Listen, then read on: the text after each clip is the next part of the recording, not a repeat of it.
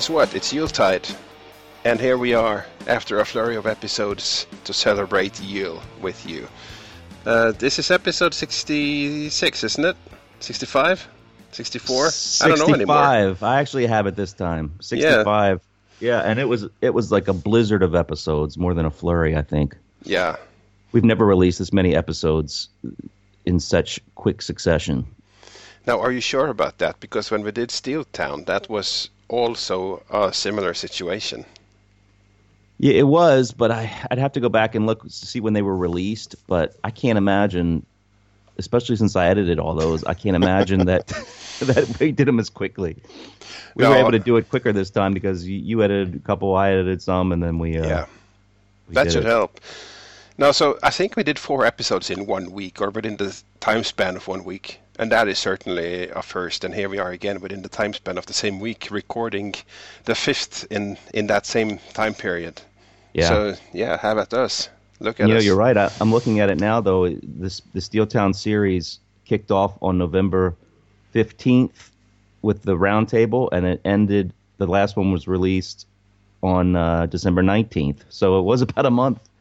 Okay. A little bit longer, but not by much. And then we released the Yuletide um, four four days later. So yeah, this is a very similar situation. That that one that one yielded six episodes. I guess this one will yield five. Yeah, that's true. Now, in any case, here we are, and uh, like you said, we we probably are in a better situation because two of us are editing now. And how happy are you that you're not editing everything alone anymore? I'm so happy. So happy. it's a Christmas miracle. Yeah, I guess you didn't see that happening but there we are. And uh, I don't want to edit any of them anymore. But uh... no, well, uh, you won't have to edit this one. I think. I think I have everything set up to edit it, so we can get it out there soon. But yeah, Pain it, in the arse. It is Yuletide, and as you can hear, it's the usual, much looser format where we kind of don't know exactly how it will play out, but of course there's a plan. But we'll we'll follow that when it makes sense and sidetrack when that makes sense. But uh, it's uh, it's pretty much 2016 in the can. We have all the episodes, hopefully not literally in the can, but they're they're done, and and this this ends the cycle, another cycle around the sun. All right. Uh, usually we have a topic for these Yuletides, whether it's uh, Big Country during Christmas, Big Country at New Year's, or other bands we like. And to be honest, we are kind of running out of Yuletide topics. It's not it's not easy to know what fits within the format of Yuletide. But one thing that we'll do this year to keep it perhaps a little shorter and sweeter than normal, but still be relevant, is to look at the new projects and releases that have come out in 2016. And I'm thinking big country related releases, whether it's the band the members of the band or ex-members of the band.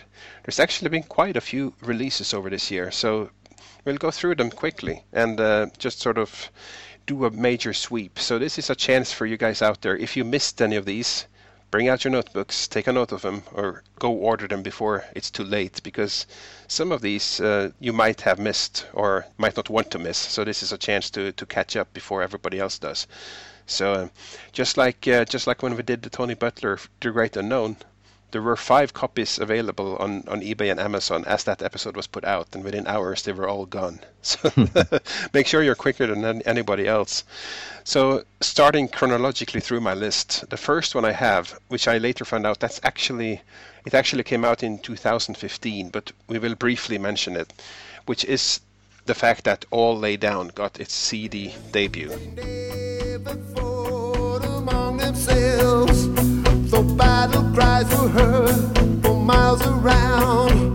But people on the hill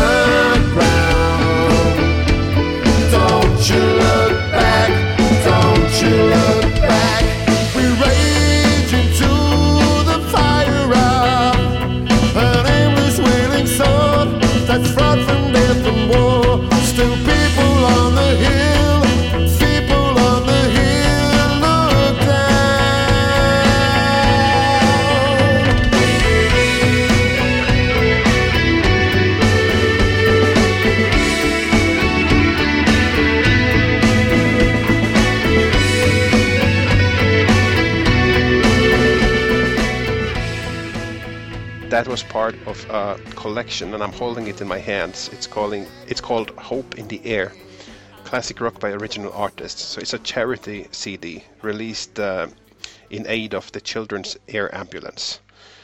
And Big Country is part of this CD, along with uh, Curved Air, Fish, Fairport Convention, Cutting Crew, Focus, John Wetton, Down Association, Martin Turner, lots of uh, bands and artists. Tom, do you have this? I do not actually have that. Right. So if you want to have the track all laid down, this is the one time it's ever been released on CD. So if you want Yeah.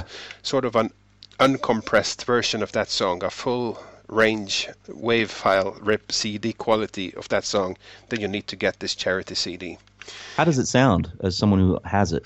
Does it sound? I mean, how does the? Because I've only listened to the song on YouTube, like most people. How does the CD version sound? It is good. It is very clearly not based on an MP3 track, which is what I've always heard until I got this. It's great. Good. It's really the, it the full thing. So it's worth having, uh, even if you're. I don't know if you might not be a super fan of that song, but uh, this is. Uh, this is I like it.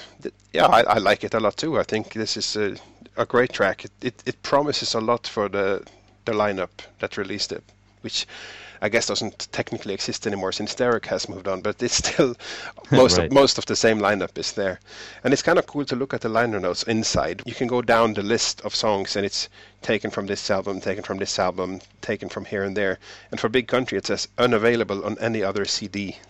Mm. so that's the unique track on this collection. Is the Big Country one. It doesn't come from a CD, which is kind of cool in a way, but it also says, why can't they put out a CD and have songs like this on it? They're the only band who, who isn't doing that. So you can look two ways at that. But anyway, technically, it came out at the very end of uh, 2015. And I don't know if it's still available, but if you want it, go look for it. And if you search, if you go to the Great Divide Facebook page and search for Hope in the Air, you will find a post I made about this when the album was new, when I got it. I usually, whenever there's a new release, make a post, and if you search for that title, you can usually find that post along with links on how to order it and stuff. So that's uh, that's one that you should uh, definitely be aware of. Nice. Yeah, I gotta get that. Uh, and that does take us into 2016 proper. And uh, the first thing that shows up on the radar is uh, a video for a track called Coming Home by Lee Patterson. It was released on uh, the 7th of April on the Big Country YouTube and Facebook pages. So this is a track that was put out there, which contains a song. It's a really a re-recording of a song that was first uh, released on Lee Patterson's CD Stella Maris in 2009. The 2016 version has Bruce and Jamie on guitars, with Lee Patterson singing. The video was released as part 16 of the ongoing Watson Telly video series, so if you keep watching the Watson Tellys, you will remember that video from that series. The interesting tidbit about the music of this song is that it's actually written by Jamie Watson, with lyrics by Lee Patterson. Oh, that's very cool. Yeah, that's It is. right. It is very very cool. So just like uh, the track "All Lay Down," which we talked about for the Hope in the Air CD, this is the second song here that has music mostly by Jamie because it was Jamie's main theme that was the the basis of "All Lay Down." And again, he wrote the music for this song, so that's uh, that's awesome. So if you if you're curious about Jamie, if you want as distilled music that springs from Jamie as possible, go check out that video.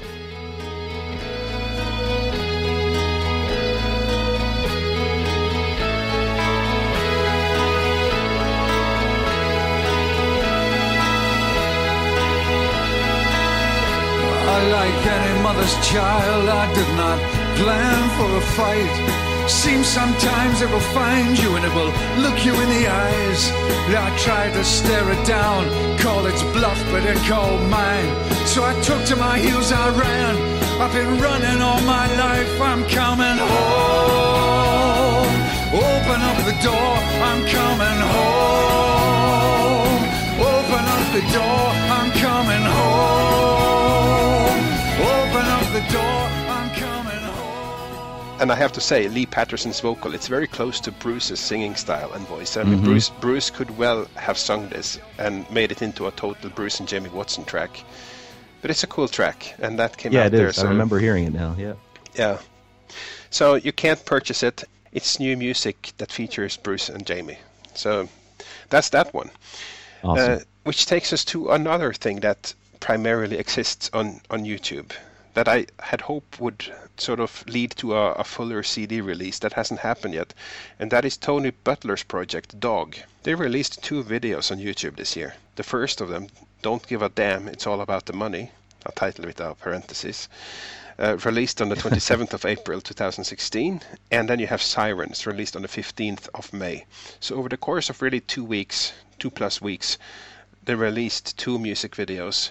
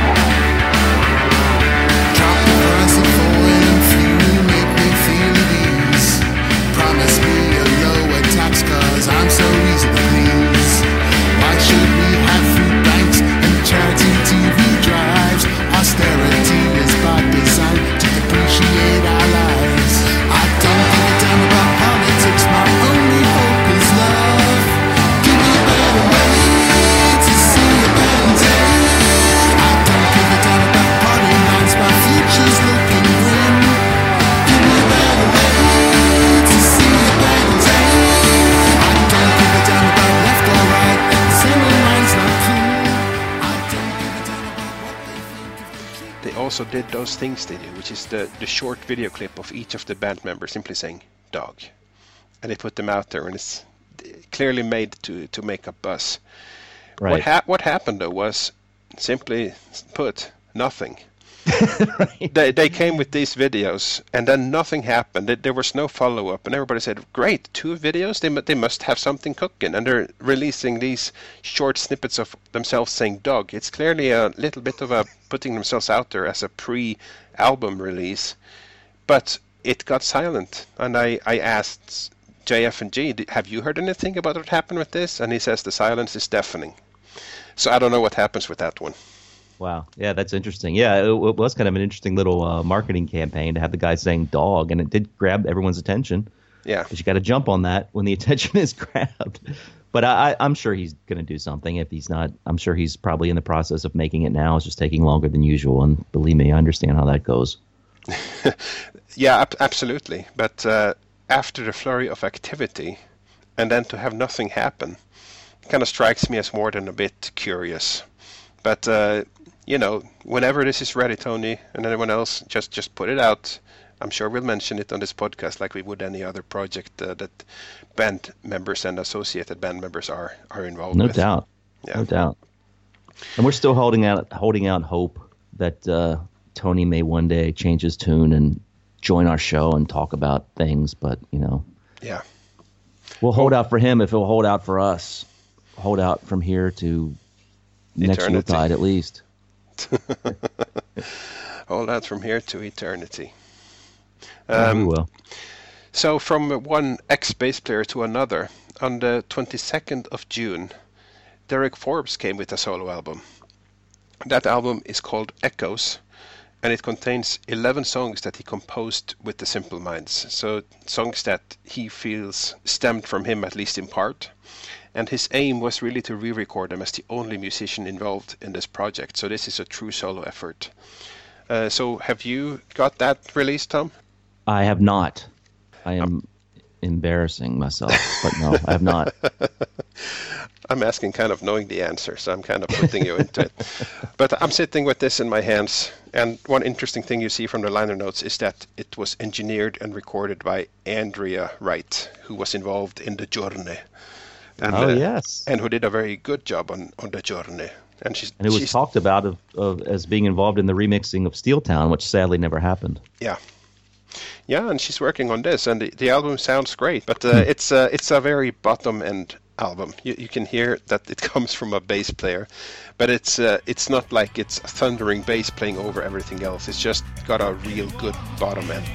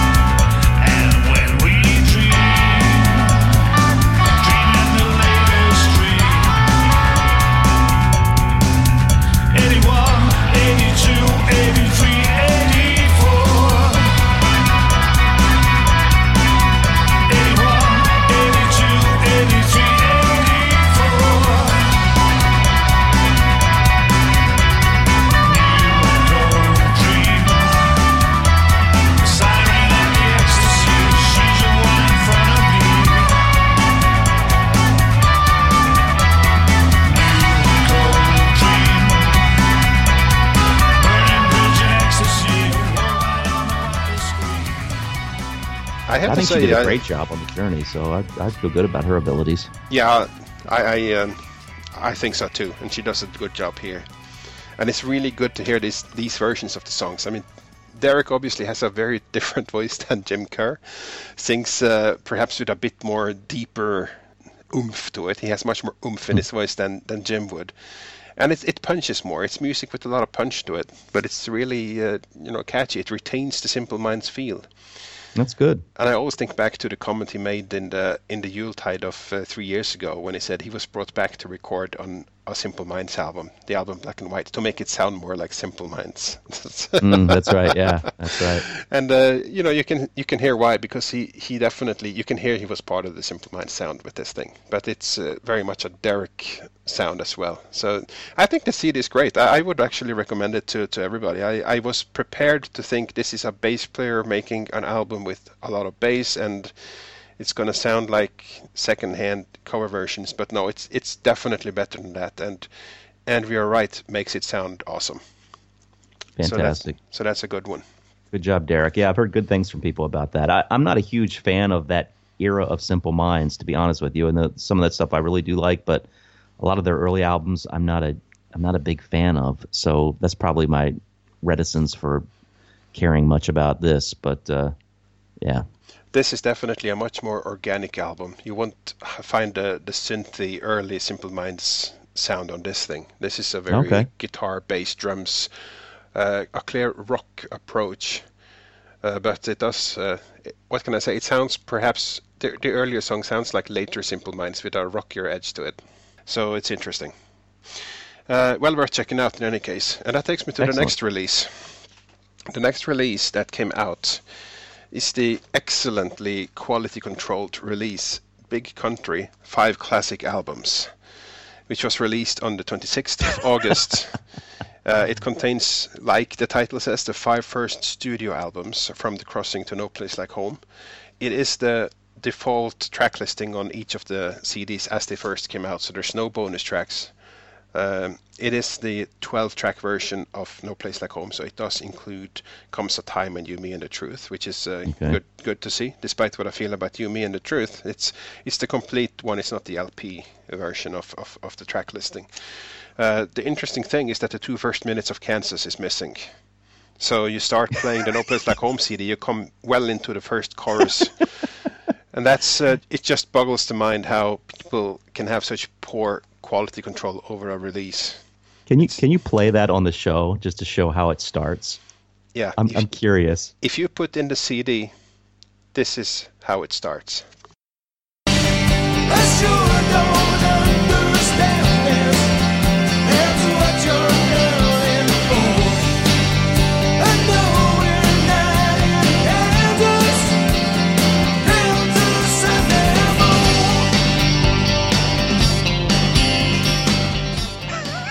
I remember you made a post about that after getting it.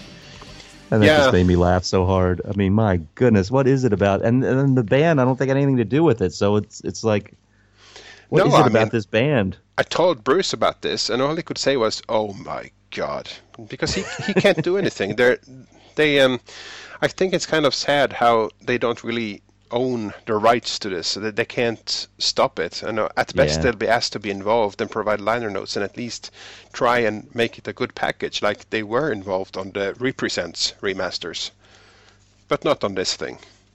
And that's uh, Right. that that's what you have. It's a shame because it's a it's a fairly decent package. It's it's clearly not an elaborate box set, but it's a nice cardboard box which houses cardboard sleeve replicas of each album, and they look nice. They look very nice in in fact. And the CDs also look like. Uh, let me pull out the crossing one. Yeah, it's, it looks like the album label of that. So it's it's good. Everything about that looks nice. And then you put in a song, and the first two minutes of the song is missing, which is uh, insane, nuts. But of course, I have it. And the cool thing about it, if you're going to take anything away, is the the front of the box that houses these five uh, cardboard sleeves has a new drawing of uh, it's kind of like a steel factory, and half of the wheel is uh, like uh, the, the steel town cogwheel, and the other one I don't even know what that's meant to represent. Almost like some laurels and and some weird lines. Anyway, if you buy it, you can amuse yourself with that package. Uh, I, I assume you don't have it. Um, let me think. Um, hold on, let me check my perfectly organized collection here, starting with A, B. Three hours Yeah. later. No, I don't have it. it might be my car in a in a uh, in a generic cardboard sleeve, paper sleeve. I'm not sure yet. No, I definitely don't have it. I'm not big on the on the you know um, New releases, re-releases in of- yeah, unless there's something really worthwhile on it. Um, the compilation stuff, I'm not going to probably get. And then when you made the comment about the way Kansas started, I just thought, oh, no, I'm not Well, tr- supporting tr- that. Truth to be told, it's at least a conversation piece. That's true, that's this true. this is never going to be the, the version of that album I pull out and play in, in any case. But Well, if you uh, collect that kind of thing, yeah, I could see definitely wanting to have it. You know, being a completist, as I'm sure you are. I, I just have never have been that with uh, with some of this stuff. I just, uh, I, if there's nothing new musically for me, I probably won't get it. No, and that that's fine. There there is nothing new on this thing, but it's very you know inexpensive. It's like ten bucks for this thing with five That's albums. true. That's low. That's a it's, low deal. It's it's uh, it's a very good deal, and it the, cardboard sleeves look fantastic. It, it's very nice, nicely put together. And if it wasn't for the start of that song missing, then um, as far as value for money, you you can afford this one. well, and didn't they do something similar for the Pogues? Were they the band that did that? They released a little box set of, of all the Pogues albums and sleeves because I did buy that, and I've got the What I can say is that this series, five classic albums, is uh, is wide ranging and covers a lot of artists. So I you can go to the that, Amazon yeah. site, you can go to any site. If you type in five classic albums, you'll get a lot of these compilations for, for like ten bucks. A lot of bands, five albums in cardboard sleeves. I hope most of them are actually including the complete songs. complete. Yes. Yeah, it would be typical if Big Country is the one, the one artist that has this problem. Yeah. Really. God, it would be fun if it wasn't so sad. But uh, that takes us to the next one. Uh, the next release came out on September 13th, and that is the glorious Greatest Live Hits, the Concert Live live album. Uh, do you have that one, Tom? I don't have that one. Nah.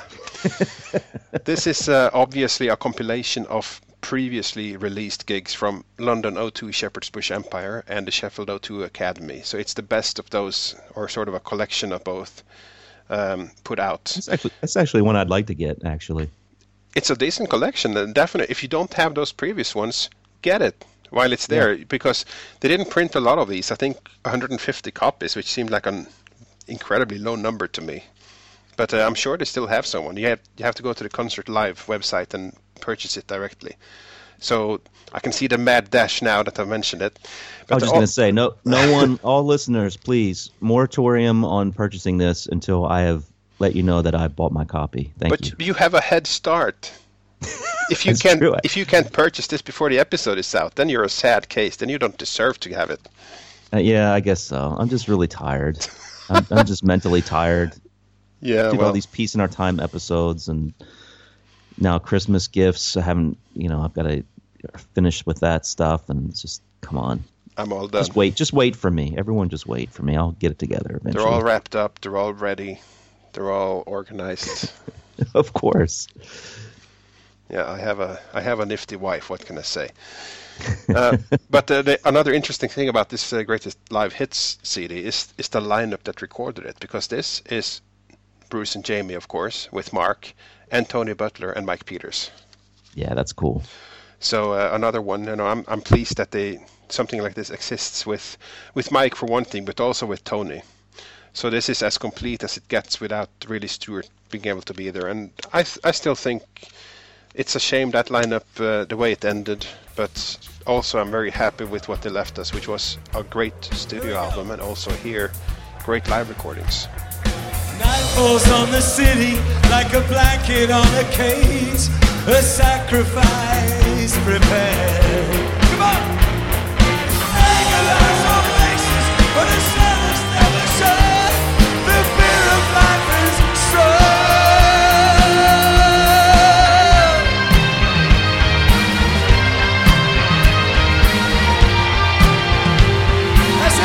Watson on the Evo.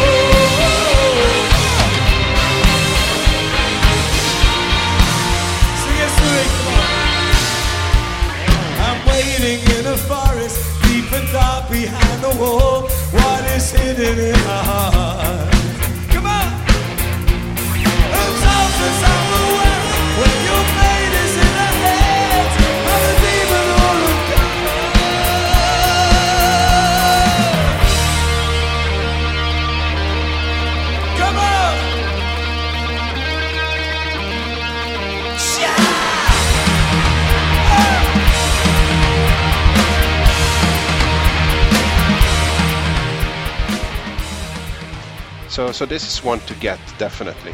But uh, where would we be without uh, errata and uh, and cock-ups? Uh, the first, the, the initial pressing left off five tracks from CD2. if you can believe it or not, each CD has about ten tracks, and five of them are missing on on CD2. It's amazing. This has been corrected. This, this this was very initially. So if you order it now, that will have been fixed. So you don't have to worry about even- that. How does it even happen? How does that possibly happen? Isn't it funny that we go down the list album after album with major cock ups? It's all big country. It's incredible. and again, the band has nothing to do with this. It's not their fault. They. it's, it's just coincidental because the guys who put out the five classic albums and the guys who are putting out these greatest live hits thing, it's independent of each other. They still are missing bits of songs or or ma- major tracks. It just boggles the mind. But what you still have, even though the missing tracks have been put in place now, what you still have are the glorious typos and the interesting ways of writing songs. And I know you picked up on this immediately when I posted about this on on the, the Facebook page. Uh, it starts on this one with thousand years. maybe I thought maybe it was Big Country covering the old Kiss classic 100,000 years, and they just got that wrong. Yeah, But they only got apparently as not. far as thousand. Now you never know. and uh, the third track, I- don't know where they're driving. They're not driving to Damascus. They're driving to Dema, Demas. Yeah, driving to Demas- Demas. Demasus, I think. Demas driving Demassus. to the masseuse. The masseuse. Maybe that's a better I'm title. driving to Demasseuse. I don't know. Yeah. Maybe that. And uh, of course, you could, if you don't get all the way there, you can at least drive to Steel Down. Steel Down is another title. Then you have uh, the Sturm. That could be about a robotic goose God. that's been made into a weapon. Yeah, no, it's uh, yeah, I can't be bothered looking through this.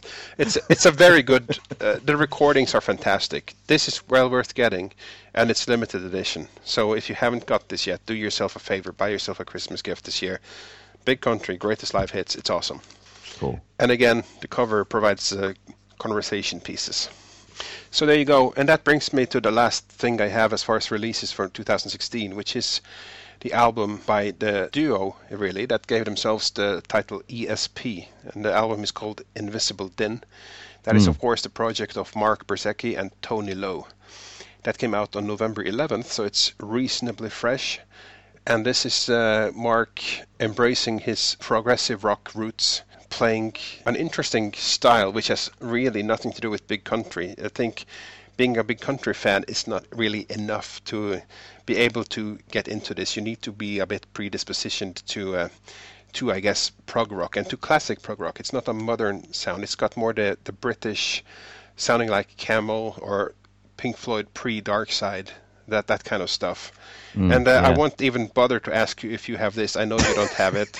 I sent I sent you the files so you could check it No, I- out. and can I you give your yeah?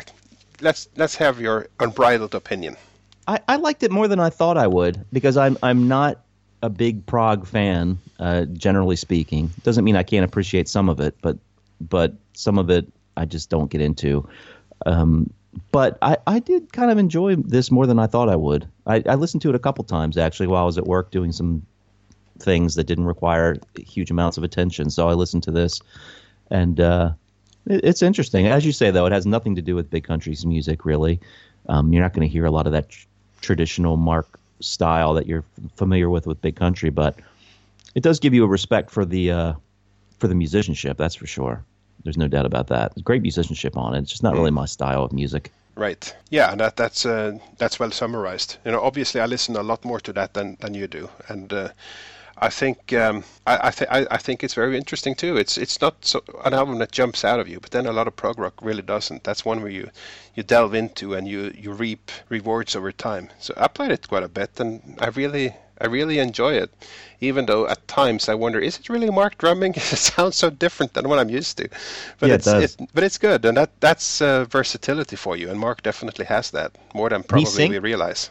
And he sings on some of that as well. That's the amazing thing that Mark actually sings lead vocals on two songs on this album. Yeah. He sings lead vocals on Through the Dream and Uninvited Guest.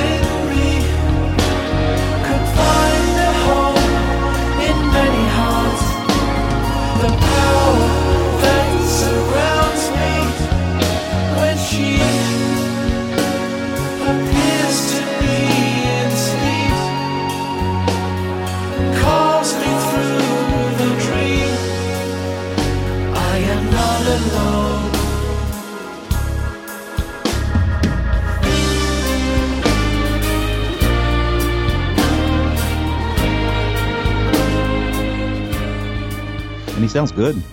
Very good, very good indeed. And I guess you know the first time I saw that he actually has lead vocals, I thought, wow, look at him. And I don't know why I would be surprised because if you think back to to Big Country, he had especially especially the Why the Long Face era, they had beautiful three-part harmonies. I think that those are the harmony years for me. That that era of the band, Mark, Tony, and Stuart, and Mark would always sing this very nice and clear high harmony, the high part, always sounding excellent. So of course, yeah, the guy can sing. We've always heard it.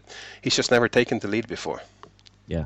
Well, you know, he did, he did sing lead in um, what was the band that he was fronting? Was it uh, or not fronting, but he was playing in a band. I, I want to. I don't think it was Procol Harum, but it could have been. But he he was on the live shows. He would sing lead for many of the songs um, while drumming.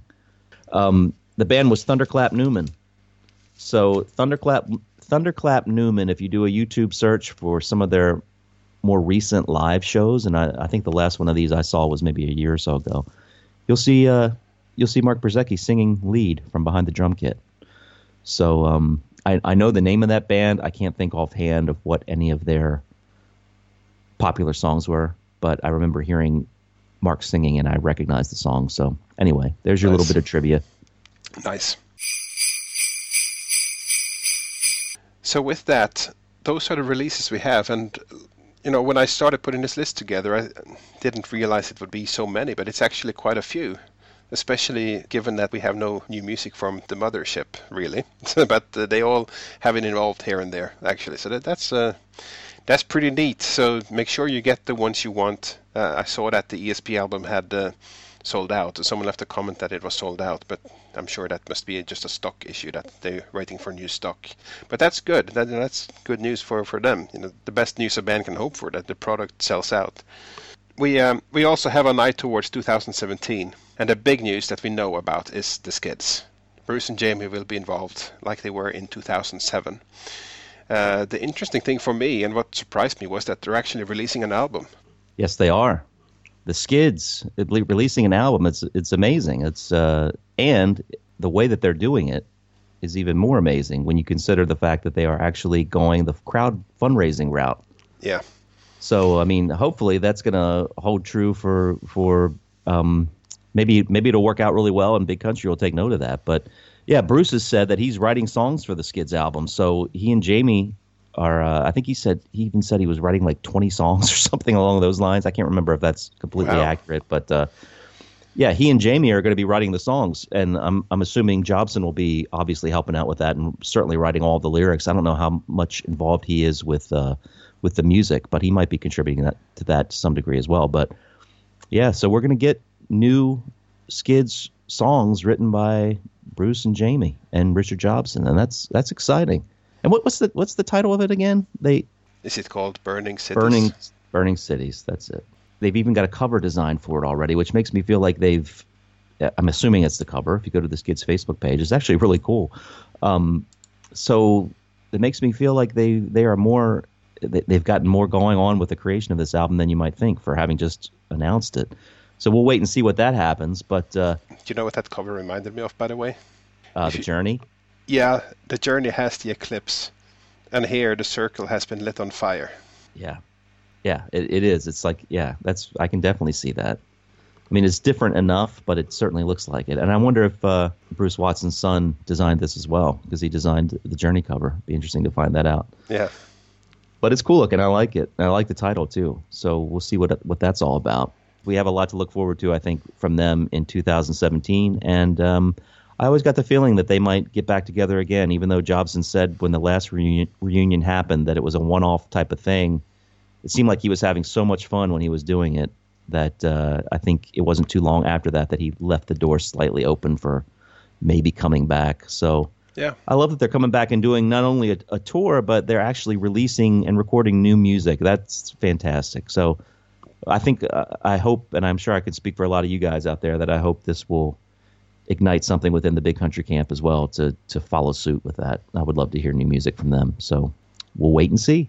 Yeah, definitely. Uh, You gotta wonder though if you know after years of people asking for more music for Big Country, then Jobson gives a call, and suddenly we're writing 20 songs and coming out with a crowd-funded album. That's that seems like it seems like way above and beyond any expectations I would have had. But I know, I know. I guess that means you can turn on that faucet whenever you know the circumstance require it. I guess so. And maybe I don't know. Maybe they approach writing for the Skids as being I don't want to say easier, but just Less Just burdened by the legacy. yeah, maybe that's it. You know, and and let's face it, if they if they're going to take the Skids back to the the level that they were at in the beginning, as far as the early albums in that style, it is a much more punkish type of approach. And not to say that writing those songs is easier, but it it certainly wouldn't require all the nuances and layering of of something released by Big Country. Right. Um, so maybe it would just be easier, something they could they could get in the right mindset and churn out, you know, 20, 20 strong little potent skid songs. And it might be maybe it's a welcome uh, change for for Bruce and Jamie. Maybe it'll maybe it will warm them up to writing some stuff for Big Country. We'll see. Yeah, for sure. And uh, like you said, the crowdfunding thing is, is very interesting. That that tells me that this is not planned and organized by, by Bruce. it wouldn't be Right. crowdfunding if it was. I'm hoping that uh, you know there are learnings to take away from it because the model is simple now. You you can make it as easy as you like. Yeah. But uh, we, we we covered this ground so many times. Let's just say this is one we're looking at with great interest. Definitely. All right, so that's the skids. Uh, another thing I hope will happen in 2017 is uh, the actual release of the Dog project. We know work has been done. We have some songs. Uh, I don't think they would go in and record those two songs and leave it, record promos of everybody saying Dog and, and Bugger Off. I just think it's a timing thing. So I'm hopeful that we'll hear from Tony there with that project in 2017. Uh, and we have two more things that don't have confirmed release dates, but we know work happened on it. And one of those is the the Tony Butler solo project, which we haven't told about, and that is something that Tony is working on. There there is fiddling going on. He is working on music. And we know about this because Mark Brzezicki actually visited him and laid down drum tracks. And that um, that's that's great news to hear music with of Tony with which features Mark. But this is music with no timeline. This is just uh, it happens in the background. It will come when it comes. We I don't know if we can even hope for that to be released in 2017, and it might never been released. We don't know, but we know that work has been happening and something is going on. So best of luck with that. That's one I would love to hear personally. Yeah, definitely. And the final thing, I don't know if this is going to happen, but uh, Big Country did record shows in Australia, and there was talk of an Australian live album. Whether that ends up on a CD, as a digital download, or anything at all, nobody knows.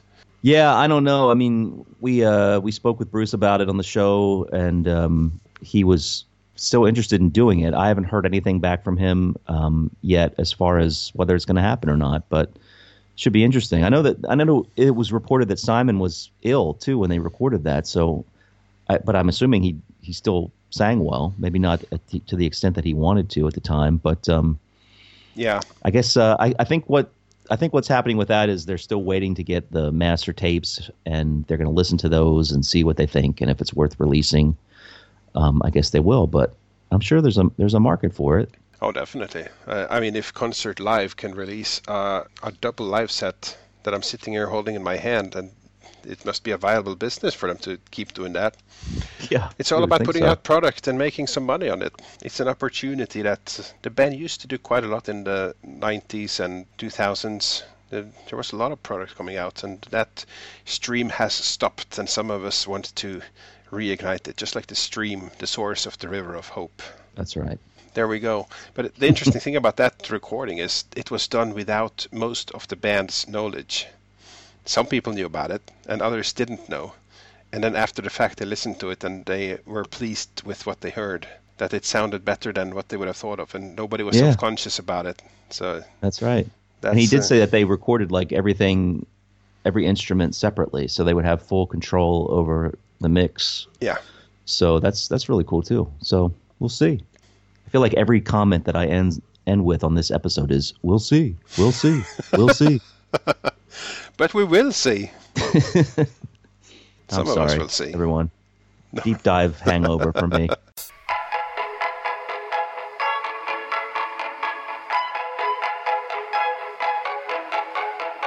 So uh, with this Yuletide, we will actually have released 12 episodes in 2016, which averages one per month. This is, of course, perfectly planned and uh, exactly what we set out to do.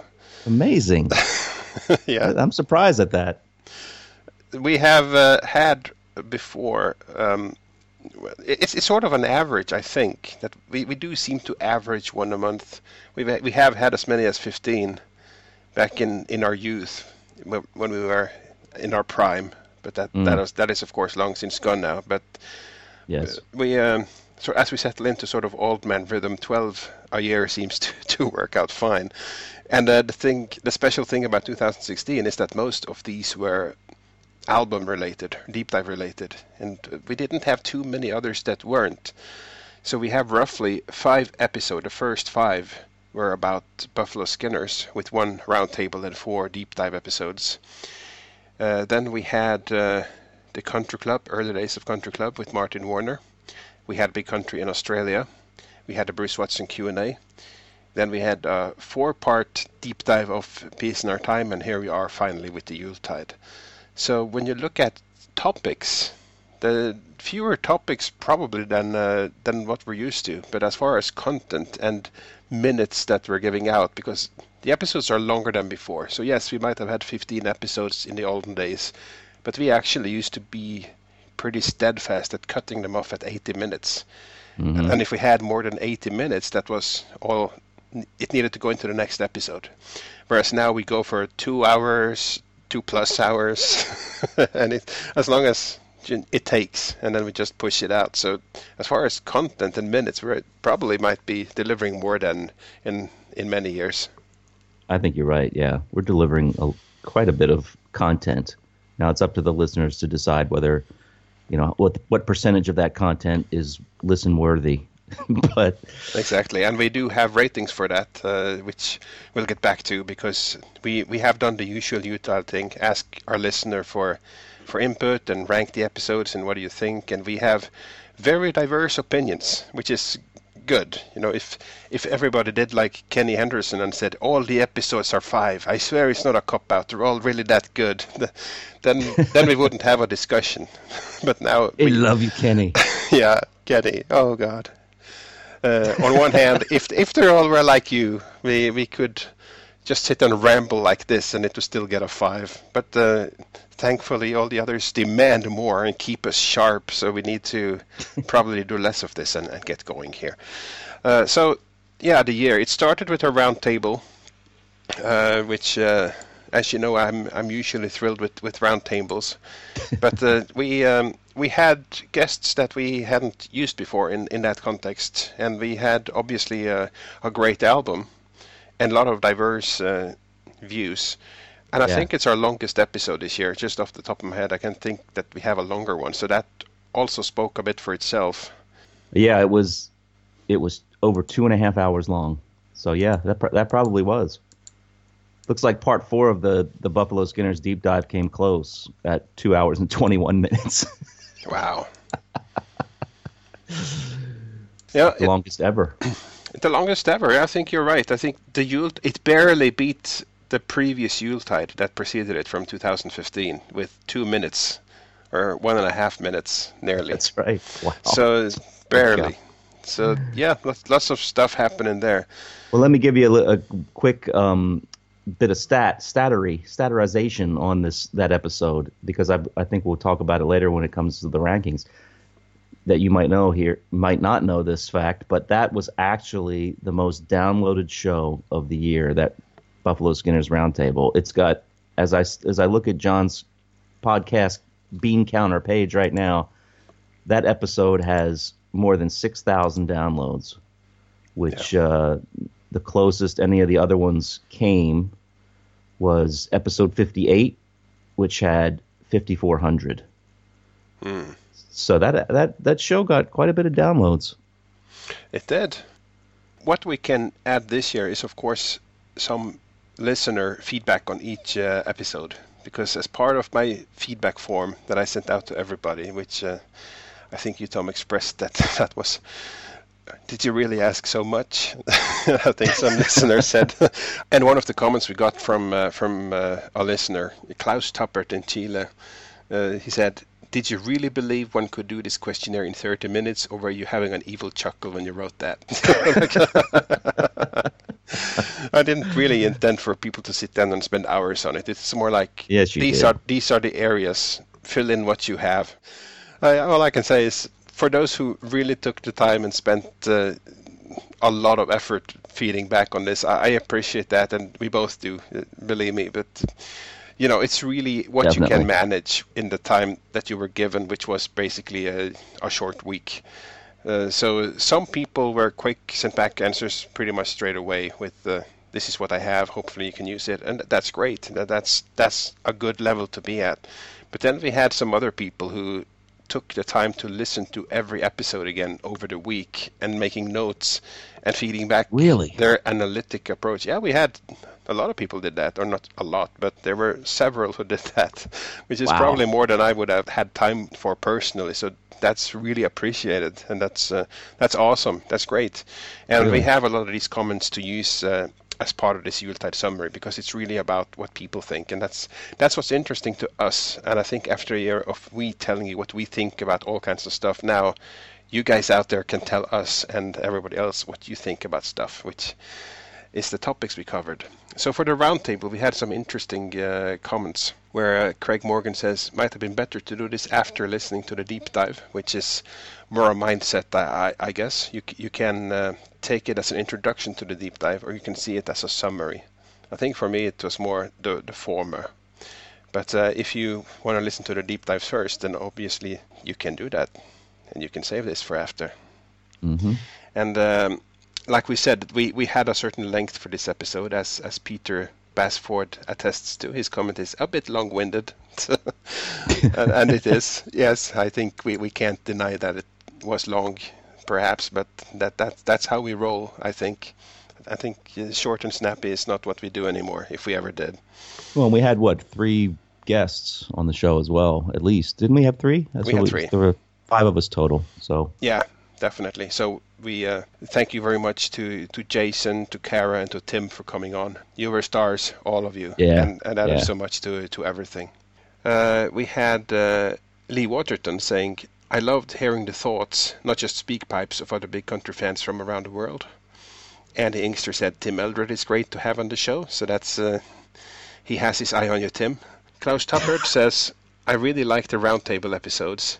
This one was especially well prepared and had great guests as usual. Excellent. So people think uh, a lot of things, and we'll end with uh, I think Jeremy van Antwerp who said roundtables are a great way to summarize an album, and I think it's a good prelude to the deep dive. But the deep dive is necessary. And th- that, that that that kind of taps into a bit what I think about roundtables. I, I always I'm kind of wary that uh, once I start spilling my beans on the roundtable, that sort of crosses over into deep dive. So uh, Yeah. I, I think roundtable is not the problem, but sort of a pre-discussion ahead of deep dives is uh, it means you're you have to be more reined in and you have to kind of you just end up saving your points for the deep dive to some degree. So so like I said, maybe we could do a roundtable on a different topic that isn't an album, like perhaps Restless Natives the movie. I've always seen would be a good roundtable discussion, especially to balance what I think are are more perhaps not ecstatic views of the movie. That's a good idea, something like that. Yeah, I mean, when when I the roundtable for me was always at, at least the goal of it, or what I had in mind was to kind of get all of the pre-song discussion out of the way, but with other people putting in their their bits and pieces. Yeah. Um, and obviously, they're going to talk about songs too, but and then and then the idea would be that we could just you and I could just launch right into the song discussion without one long episode of setting the tone for everything. But um, it never really quite worked out that way. But uh, yeah, I, I could see you know why people certain people might like those less than others. But uh, we didn't do one for Peace in Our Time. We just wanted to jump right into it. But that could have been an interesting one. But anyway, I, I personally like them. I I, I like uh, they're a bit unwieldy, especially when you're dealing with Skype and five people on Skype at the same time. We had some really funny moments with Jason trying to find a place where he could uh, communicate with us. Driving around the countryside, finding signal for his mobile. that was great. I think But he this was top worth the here has uh, two bars of signal. I think that's good. That's right. It was funny. So yeah, it, it's but yeah, it's for me personally, it's it's it's maybe a, a selfish thing, but I just like I like hearing other people talk, and Yeah. it's kind of the idea of just sitting around a table somewhere and and yammering on without it being so strictly uh strict without having such strict guidelines. But not that it's a looser format for sure. Yeah, and that, uh, that that is part of the point, and that might appeal to, to some guys and not so much to others. So I think for, for Peace in Our Time, it made sense for us to set the tone because that, that has a lot of very concrete fact and circumstance attached to it. That uh, you, you kind of need to deal with that in a more structured way. But I see other things coming up that uh, might fit the round table. So you know, I I don't think we've done our last one. I just think there, there could be one more in, in the works. Maybe maybe next year. We'll, we'll see. We haven't really t- discussed next year yet, to be honest. So anything can happen. that's right. Uh, but then we have the Buffalo Skinner's deep dives, the, the proper ones, all the songs. And uh, I know that you were shocked that we spent more time on this than Steeltown. I was a little shocked about that. I don't know why I'm shocked about anything on anymore with, regarding this show. It's kind of I'm it's kind of I'm kind of shocked that I'm shocked. anymore. Ridiculous. But uh, yeah, I was I was still a little surprised about the Buffalo Skinners going longer than Steeltown, but I guess there are a few more songs and uh, a couple more songs anyway, and I, I don't know. It, it lent itself to further discussion for whatever reason. But we also had a, a pretty extensive tour around that album that we didn't have for Steel Town, and that that made up some of the conversation. But yeah, when you we, it's interesting when you go back and look at our very first deep dive and how minuscule that was compared to what we've become. Yeah. It's just it's amazing. And, and even that was such a big step up from the first one, which you did on your own. Yeah, yeah. Which today yeah. seems like having a cup of coffee while casually mentioning some songs by the cooler in comparison to what we do now. Yeah, it does. No doubt about it. Uh, So, but, yeah, uh, the deep dives are amongst the the more popular things we do. So this year, certainly, we have tried to to get through some albums that uh, we had in, in the pipe, and uh, we we have some interesting comments. Most of them are are well, mainly positive, I would say. Uh, a comment from Peter Basford, really interesting and informative deep dive. Loved the positivity, which others actually had a comment on how we were negative at times. but uh, he said, really enjoyed these while on holiday in Gran Canaria. And that always amazed me how people or where people listen to these things. I know, I know. Uh, that's I, I mean, we just got a we just got an email yesterday that we'll talk about later from someone in the Arctic Circle, and uh, that was really cool to, to get that. And then uh, Ayelet uh, Saxteen uh, from Israel, and it, it's amazing. Uh, Richard from South Africa. It's it's amazing how far the show stretches. It's really really really cool. Yeah, and we also have a comment from uh, from Andy Inkster, which was interesting, and he says, I can't remember exactly. I know on one of the Buffalo Skinner deep dives, I drank five cups of coffee to get through it. and he explains that with, I do tend to listen to them in the very early morning, say 3 to 4 a.m. Wow. So that wh- while some people surprise me with where they listen to it, the other people surprise me with when they listen to it. Yeah. so uh, like your prime hours. yeah, I guess so. Not not only mine. and Steve Coulter said, "I always loved this record a ton. This made me listen to it again in a new light after hearing your analysis." And I have to um, to read Klaus Tappert's comment. Includes the masterful analysis of Seven Waves by Svein, which puts this above the other ones. nice, nice. We have uh, a last comment from Jeremy van Antwerp who says, I like that you set the stage for the album, history, charts, etc. But what's great about the deep dives is when they get me to reassess my long held view of songs. And that's what we try to do. It's it's not so much do you agree with Tom, do you agree with me? It's more like do we make you think of things a, a different way or perhaps bring up a point that you can go off on in your own direction. Yeah. And, uh, And I often I often have the same thing happening to me as I'm talking about a song. Yeah. So sometimes it's like uh, I uh, when I revisit these things because obviously we've been listening to these for for decades, most of these songs, but I've never p- prior to the podcast days there was no reason necessarily to really I mean I would reflect on the songs but there was no reason to sit and pour through the lyrics and think what am I going to say about these in this dissertation that I'm about to give so doing that really has helped uh, helped me too figure out what I take from some of these songs maybe understand their meaning a little bit better and uh, yeah so it's it's goes it works that way for us as well I think Right. We'll uh, add some comments about the last episode specifically of the Buffalo Skinners, where we had uh, uh, an extra long moment on the Buffalo Skinners, the song. And uh, Andy Inkster said the reasoning for the Buffalo Skinners to be on the album was outstanding. On the other side of that fence, you have Klaus Tappert saying, I'm not a huge fan of the Buffalo Skinners, the song. And for me, too much space was given to its discussion, almost made me fast forward. Almost. so, so that's, you can, uh, again, you know, how much you like a certain song is definitely to influence how interested you are in hearing about it. And yes, I, I, I, I think we must collectively say guilty as charged as far as spending spending a lot of time on one song. So um, Yeah. Well, and a lot of times too, it's like because I remember that remember that discussion, and you were especially passionate about it, and it was a great, great uh, commentary that you had on it too. But uh, I mean, I shared a lot of what you you thought, but I think it's it was the first time that we were able to really verbalize a lot of those things and those Yeah. feelings, and and sometimes that lends itself to being a little bit more long winded, and so uh, yeah, we understand. So no offense taken, Klaus. no, Klaus. we we try, and uh, we're not professionals. It just sounds like it. We are professionals. We are prof- we are professional big country podcasters. If if not us, who? Isn't the definition of professional that you make a living doing it, or at least Well, a pittance? Oh, I, I keep forgetting that you don't get the checks.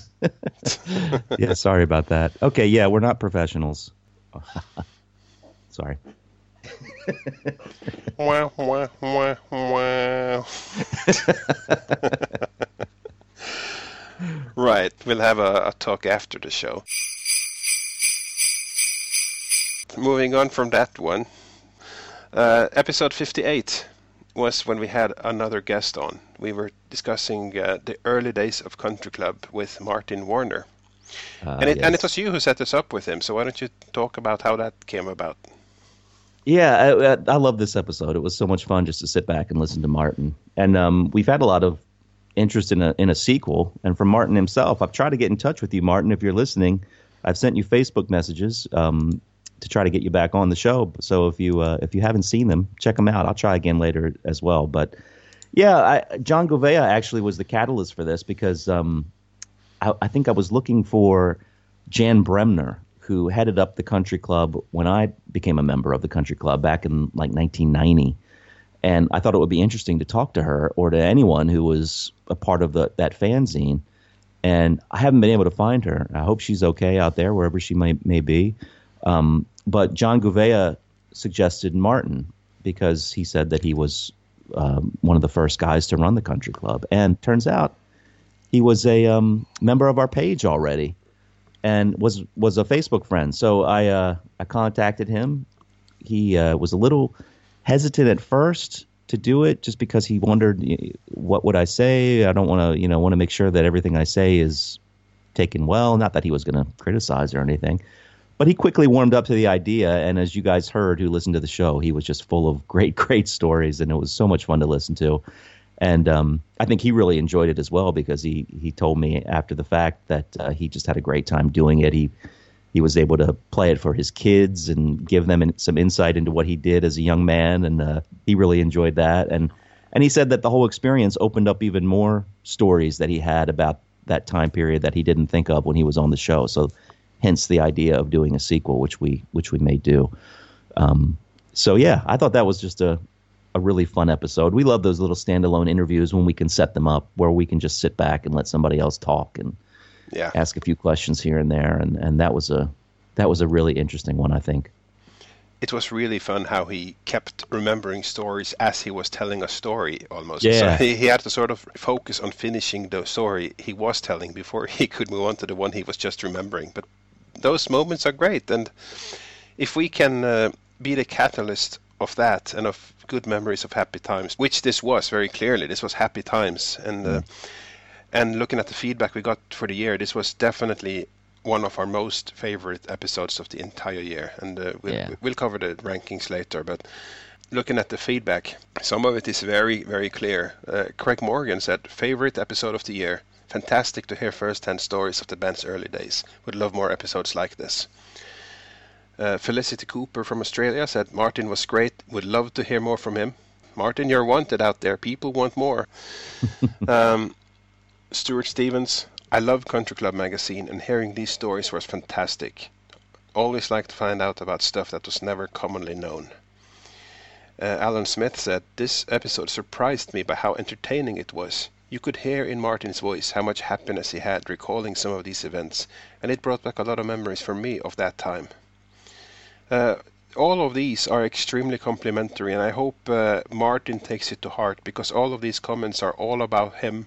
This is his episode, and it was fantastic and really an honor for us to host Martin and let him share the stories with everybody. That's really what this podcast is all about. Yeah, and we would love to do more episodes like that too, and find more people who have some sort of uh, you know part to play in Big Country's past or whatever. And and there are people, some people I have in mind. It's it's hard to find them sometimes. We've uh, we've managed to find some people that we never thought we would find. I'm thinking of Julian Baum, for example. Yeah. So uh, we'll we'll we'll keep on the lookout for people like this, and uh, hopefully we can we can find some more cool interviews down the road because it's great for us. I mean, I, I just I like to talk to these people to find out the stories myself. So it really has nothing to do with with me caring about what you guys think. It's just all selfish, completely selfish. It's good when that can overlap with what everybody else wants because uh, in in this context, we are listeners like everybody else. Definitely. Uh, that takes us to another episode which is also very well liked, and that is Big Country in Australia, episode 59, which is one we wanted to do. Seeing just the passion of Australian fans when Big Country announced their first ever shows, can you believe it, in 2016, and uh, just the lead up to that. And uh, I think if you have been on Facebook, if you have been in Big Country fan communities, this year, you will have seen especially Andy Inkster's posts about the lead up to that shows, and other fans too, like uh, Dwayne Bunny. So we asked those two guys to join us. They came on our show, talked about their experience. We had speak pipes from a lot of Australians. Most of them probably didn't even know what the Great Divide podcast is, but were sort of cajoled into submitting something by by Andy. So. Uh, that was one really for the Australian fans, and again for us just to take part or, and tap into that excitement. And I think that was a that that worked really well. I think so too. Yeah, it, it was so great to talk to Andy and uh, and Dwayne and uh, everyone from Australia who contributed to that show. And it's great to have Andy back too. He was gone for a little while, and it's it's awesome to have him. He's such a great presence and a, a great big country fan. He's he's so much fun to to listen to and hear his thoughts, and Dwayne as well. Dwayne, who does that great show, Kaleidoscope Ears, and uh, those guys were awesome. They were they added so much to that to that show, and uh, it was great to get their firsthand perspectives on what it meant to them to finally see the band there, and even without Stewart, you know, it was a little bittersweet, I'm sure, but um, they quickly overcame that, and just the uh, exuberance that they that they showed, I think, speaks to what Big Country's music still means to to so many people out there, which is amazing, really, when you think about it. I mean, it just still has that that incredible soul touching effect on people all these years later Yeah. and uh, some form of it, some form of it still exists in the present, which is still having that same effect. So that's so cool. And I thought it also led well into uh, our Peace in Our Time discussions because Australia has, uh, as we know, a, a at least a small role to play in, in the Peace in Our Time saga with the videos being shot there and the fact that they didn't didn't play there. So um, yeah, it was a good sort of pre lead into to that as well. So I, I'm personally very satisfied with those episodes all kind of being intertwined with each other, so to speak, in some way. It was foreshadowing, It was.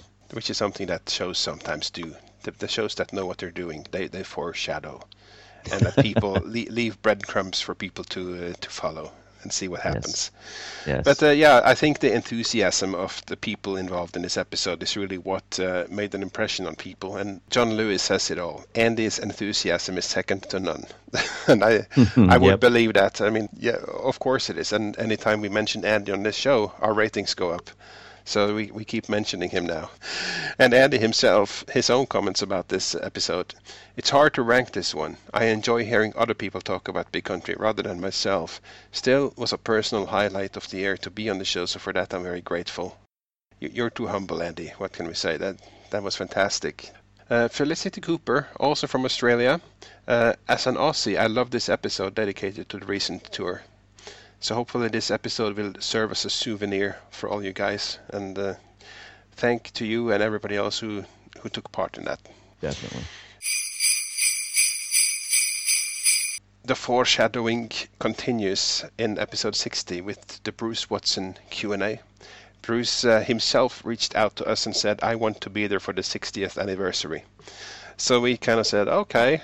And that what Bruce says is is uh, what Bruce gets. So he visited us. Thankfully, again, it's always great to have Bruce on the show, and uh, we're grateful that he wants to even be associated with us because we we um, we're not always sort of kind to everything they've done, which he has picked up on, and he kept saying, "You should do an hour-long special and look away." And he kept silent things, I, I guess, at, at me in that case. But he's such a great sport, and we always have fun when, when he's on. Yeah, it was it was great to have him show interest in being on the show, and uh, we didn't even see search him out for this one. But uh, you're not going to turn Bruce Watson down. That's what the show, the show is all about. Yeah, Um, you know, when I first started this thing, I would I had certainly hoped that maybe the the members might be on the show at some point, but I never thought that they would be on like this and and would take such an interest in it. At least Bruce does. But yeah, I mean, it's always interesting and dicey from our perspective to some degree because the way that we talk about these things, obviously, we're going to have things that we love and things that we might might criticize. So I can only imagine how weird it would be for him or for any member who's been there from from the beginning to hear people dissect their work. I mean, just hear us hearing feedback on the podcast. You know, we hear someone say, "I give that episode a two," and we're like, "Wait, what? What? What did we do wrong? What, what's wrong with this person?" So I, I can only imagine someone devoting hours and how someone's going to feel about people devoting hours and hours to discussing music that you wrote and saying, "I don't like this part" or "I love this part." So yeah, Bruce is a great sport, and um, we we try our best to remain um, unaffected as much as possible by the knowledge that Bruce is listening and other people. Um, but I mean, you know, even even with the criticisms that we sometimes have as fans, as as the utmost geeky, nerdy fans, um, I would hope that the, the the great love and admiration that we have for the band and the music is what really shines through. Um, obviously, we wouldn't be doing this many freaking shows if that was not there. So, yes, but Bruce Bruce's episodes are always so much fun. He always comes up with some new nugget that we hadn't heard of before, or sometimes he goes back to something else that he said in the past, but he adds something new to it. And some interesting Peter Wolf stories in this one too that I loved. More sampling from Peter Wolf, sampling stories, and uh, yeah, that led well into Peace in Our Time. So No, definitely.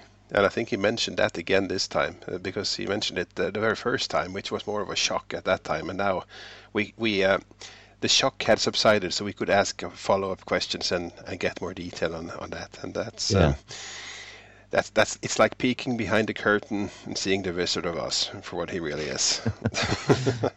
but people like uh, people always like it when Bruce is on, and we have a lot of comments. And one uh, little phrase or, or thing that uh, you just see it across a lot of these comments is the phrase horse's mouth, which tells you all about it. It's great to hear from the horse's mouth, and that, that, that phrase seems to be a, a well used one. Um, an interesting comment from uh, Jeremy van Antwerp, again, which uses that. He says, I like getting news from the horse's mouth, but sometimes Bruce is either too diplomatic or he doesn't really have anything specific to say it's always interesting to see how Bruce has a different view of the music and the band than the fans do. It's a different perspective. So that was um, especially the second part. That yeah, of course he does. He does have a different perspective than we do. So uh, just hearing that perspective and keeping that in mind, being reminded of it really, is Right. uh, is is uh, is really. Uh, something that always takes me a bit by surprise because you you always you get so stuck in the fan perspective sometimes and especially as we go through these podcasts it's the only perspective we can take uh, and bruce can provide that different one kenny henderson said can you do a q&a with the other bruce watson which i think uh, he appreciated hearing his his name brother perform uh, the sperm I was going to say, you mean the writer of the sperm? yeah, You should Well- at least do a deep dive of that. of the sperm Yeah.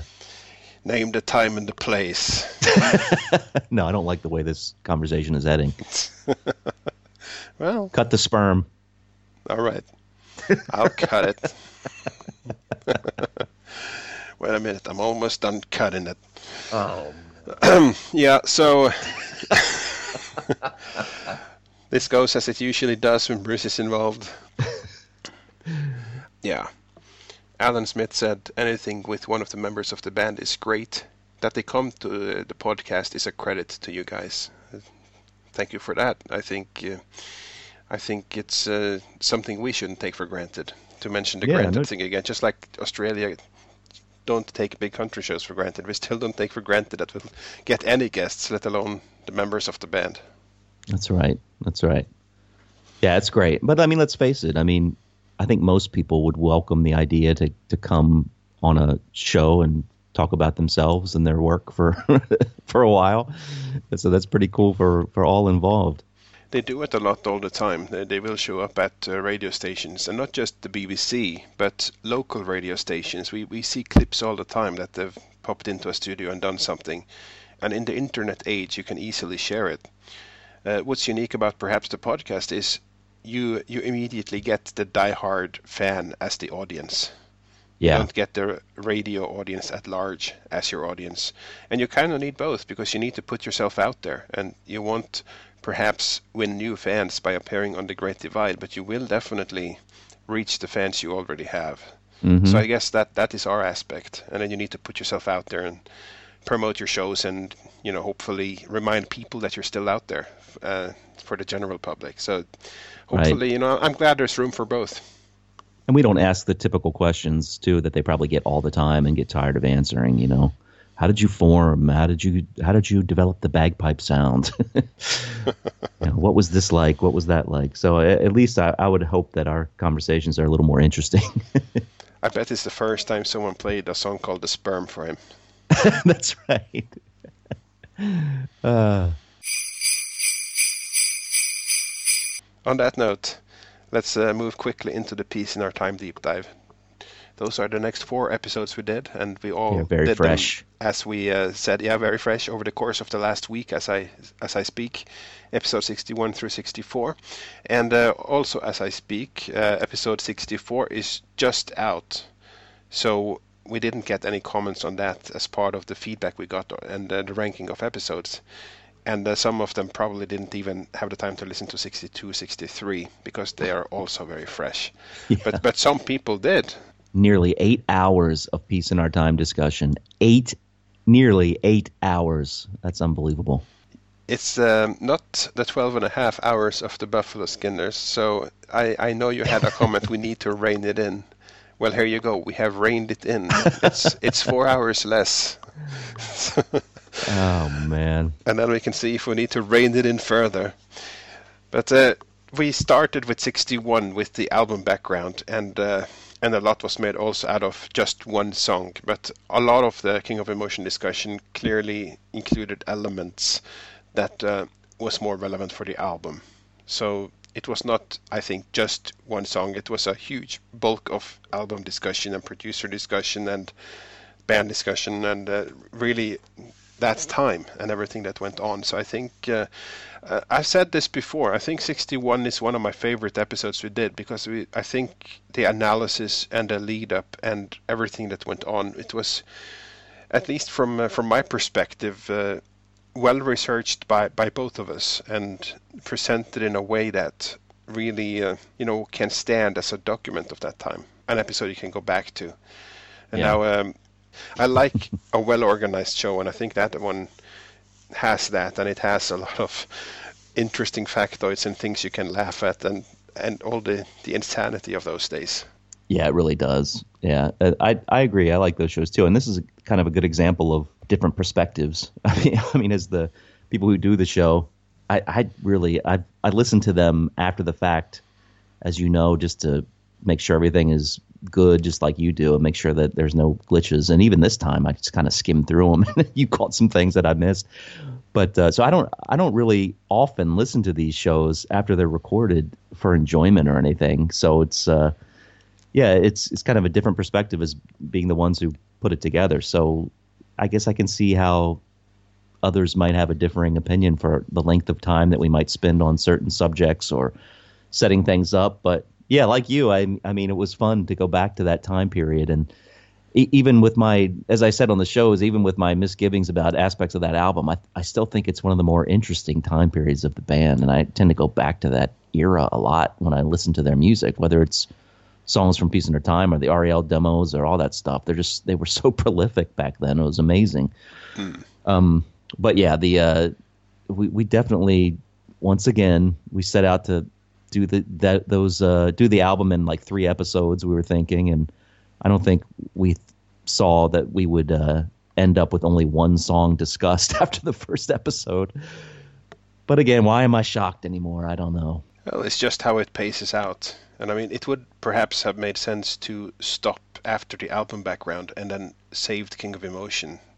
But as far as episode length, they all we have four episodes of roughly the same length now. Yeah. So that's just how it pans out. And I know some people said that. Uh, Craig Morgan said, Deep dives are always great. Maybe you should have done a setting the scene show and kept King of Emotion for the next episode.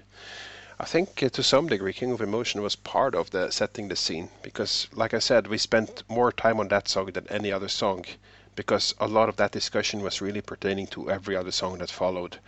Yeah. So, um, And From also, a- from my perspective, it was like that was the song I heard before hearing the album as a whole. So that that song to me was part of setting the scene for Peace in Our Time because that's what was released first before the album came out. And so when I heard that, I was just like, "Uh oh, what Yeah. what could be coming?" So I mean that I I totally get that point, but that that fit my experience with the album perfectly because we had all the lead up, and then we had King of Emotion, and then there was no album for another whatever couple weeks or whatever. And then when I listened to it for the first time, even though I listened to King of Emotion again, it was really 13 Valleys that I was most interested in starting with to see how the rest of the album was going to shape up versus that crazy single that I had heard. so yeah. But we we released all these episodes so quickly after each other that does it matter where one ends and the next one begins? I mean, you had pretty much four episodes over a week, and if you could keep up with our release pace, then good on you. I wouldn't expect that Yeah, for really. most of you. So uh, yeah, where it ends and where it begins doesn't matter. You have you have the whole string of shows really available to to take in as you please. But uh, most people uh, had waited for this one, like Felicity Cooper said. I have been waiting for the deep dive on this album, and the first two have been awesome. Alan Smith, the background to the time and setting of this era made this episode set the tone for the album. Without that, I think diving into the song straight away wouldn't have done the analysis justice. And that, that's exactly what we think too. You, you need to look at the larger picture of an album, and no more is that evident than it is for Peace in Our Time. The, the larger picture really defines everything that follows on the album. Lee Waterton said, Great start to the deep dive. And although only one song discussed in the first episode, the depth of discussion makes the length of these things worthwhile. Uh, John Lewis says, Dave Bates, I've got your king of emotion right here, buddy.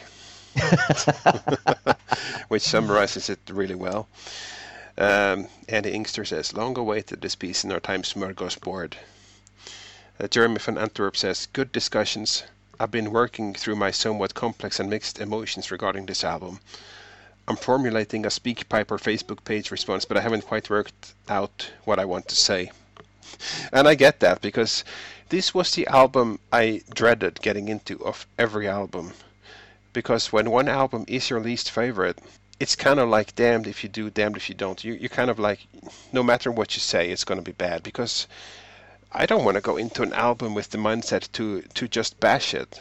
And not that I would necessarily do that, but it's more fun to go into something that you can rave about how great it is. I would love for every song to be a song I rave about how great it is. And this is not that type of album. So, yeah, I had to spend a lot of time uh, working out how to approach this and what to actually say and, and how also I feel about stuff. You're, you're forcing yourself to perhaps have opinions about stuff that you perhaps have skipped for 20 years. And that's uh, not as easy as it sounds. Yeah, exactly. Well, we gave people a choice.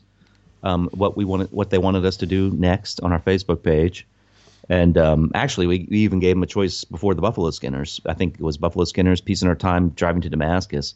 They chose Buffalo Skinners first, and then the last two that were left, they chose Peace in Our Time, and so we will do Driving to Damascus next, I guess. But um, yeah, I mean, I, I totally get that. I, I was really looking forward to doing Peace in Our Time just because, again, it's not my favorite album, but it's, I don't know, something about that period. I think there's so much to talk about and so many interesting things that were happening, even beyond just going through the songs. I was looking forward to that. There's there's kind of a there's there's just a certain feeling about that time period with Big Country, even though a lot of it didn't work out that well for them. Um, there was a lot of stuff that that came from that period that I really love to think about and go back to, and a lot of that REL stuff, especially. So, yeah, it was a it was an interesting series of episodes, and I'm glad we did it. I'm glad it's in our rearview mirror now, and now it is in the great historical archives put together and maintained for all eternity by JF and G. It will be sent into space by NASA, That's right. no doubt. It Actually, that I do think about that sometimes. Like, uh, I I wonder what will happen if they, if those things will still be around, you know, decades from now, and some young person discovers Big Country and wants to hear about, you know, wants to delve more into the band. It's it's kind of cool to know that there those things might still be out there. We'll be in the old people home, and one day some young guy will come out and take me to task over something I said in episode 35 or whatever. because we, we've seen this. Uh, I mean, we, we got an email uh, that we're going to talk about in a minute from uh, from someone in Finland who uh, had a comment about something I said in episode six. it's, it's, right. it's, so it's hard to kind of talk about that because what we say on this show is going to always be there. It's kind of cut in stone. But in reality, things are more fluid than that. And, uh, you know, we, we try to rank all the albums, we try to give opinions, but uh, things can change and you can feel different about stuff. You can discover new things or see things differently. So it's a fluid thing. And have some of my rankings changed? Yes, of course they have.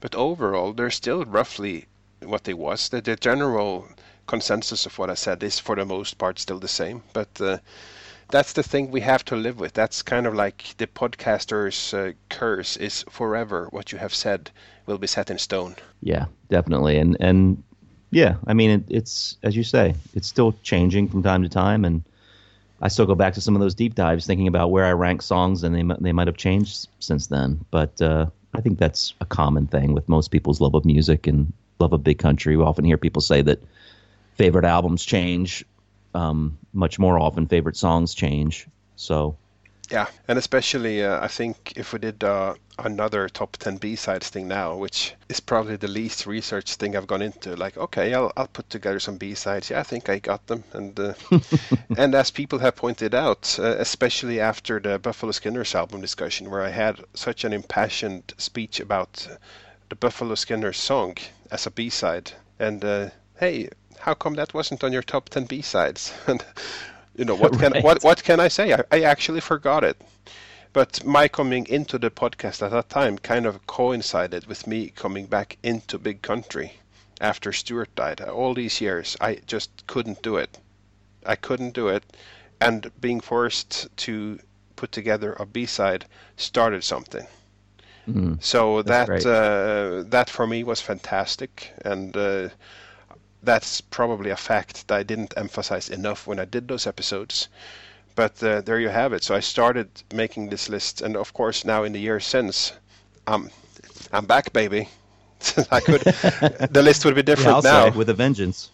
Yeah, probably. Vengeful, the vengeful podcaster.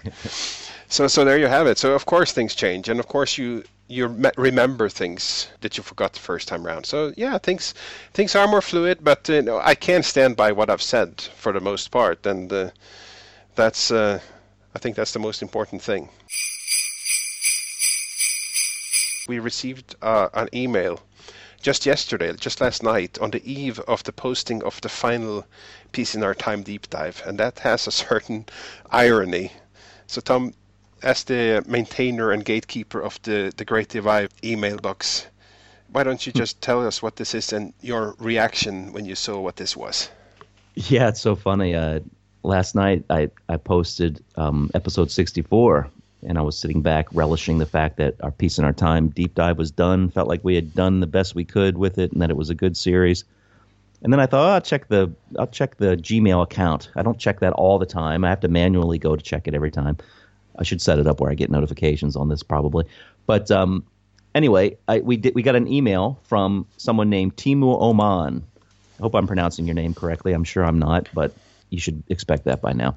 Anyway, Timu wrote us a really nice email, and the the cool thing that he included in it was something that Svein and I had been looking for for a long time, and that is all of Tony Butler's commentary on the Big Country discography that he gave years ago. Actually, it was back in 2006, I think, um, on all of the band's albums, and he spent more time on some of them than others, but uh, for most of them, he gave track by track analyses of of everything that the band had done, and we really wanted to find the ones for Peace in Our Time, and and those had eluded us for a long, long time.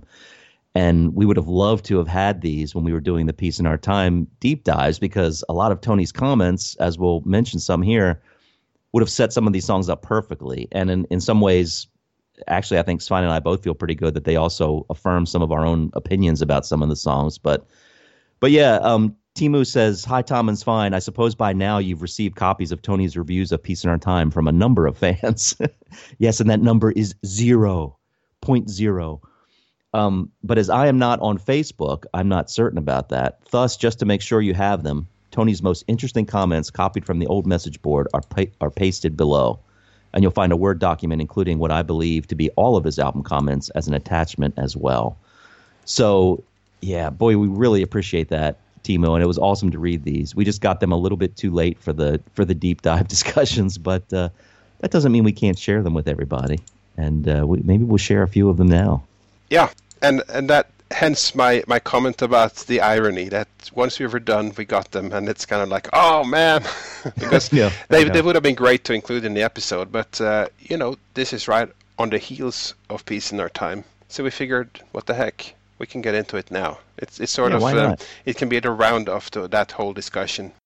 The, the, the, cool thing about these comments is that I don't feel we really misrepresented them. A lot of what Tony says is really what we have um, already collected from other sources. Like especially, they had a great time hanging out in LA. It was good times for the band, and I think Tony has a comment. He never felt more like a rock star than he did for the recording of this album, and that's part of it for the band. That's that's part of the memories associated with this album. But even so, they, they still have their misgivings about the sound, and it's very interesting to see um, how that plays in, and especially the one fragment we did get secondhand about the From Here to Eternity. The, the comment about the megalomaniac producer is intact, so we weren't wrong about anything, but this definitely adds more. So, so we'll read it out for you now, and I'll start with uh, Tony's intro to this piece about peace in our time. This was posted on the 16th of November 2006, by the way, so it's just over a decade ago.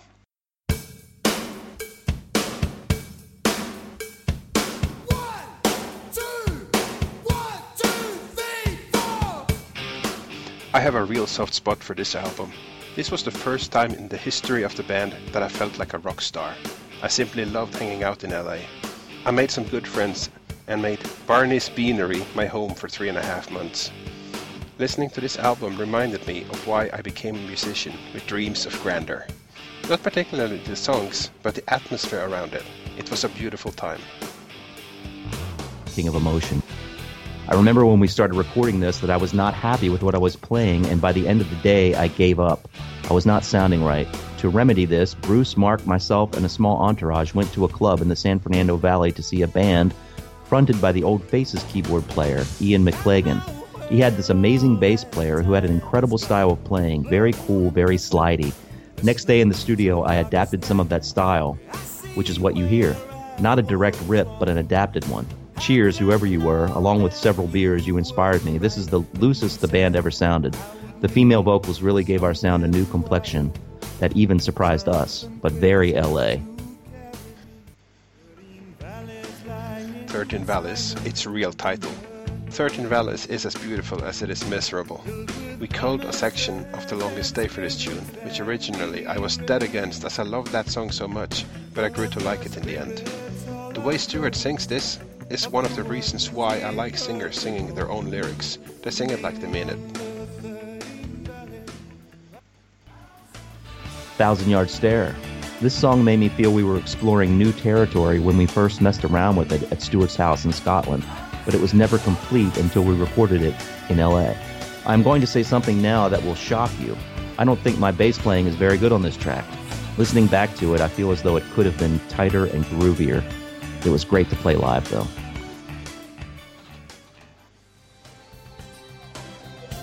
From Here to Eternity. It was when we recorded this, I really thought that this album was going to be huge. This song, while we recorded it, was sounding glorious and triumphant and hopeful. What a fantastic guitar melody. But the final mix did not represent what we were hearing in the studio. More about the production and producer later, by the way. That big keyboard intro bit was not our idea.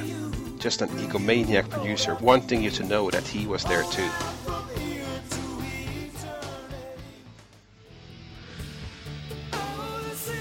Everything I Need. This is a beautiful song, one of Stuart's best. I just wished it sounded like we, the band, played it.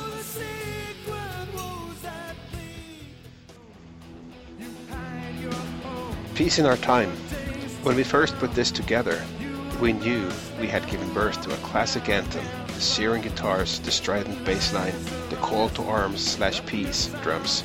It was the essence of the band. What we actually hear on this record is a very diluted version.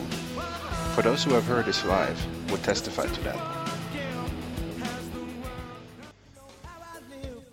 Time for Leaving.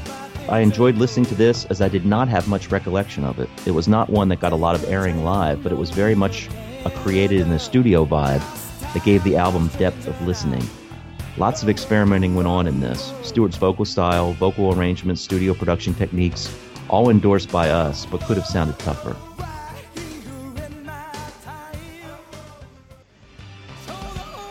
River of Hope.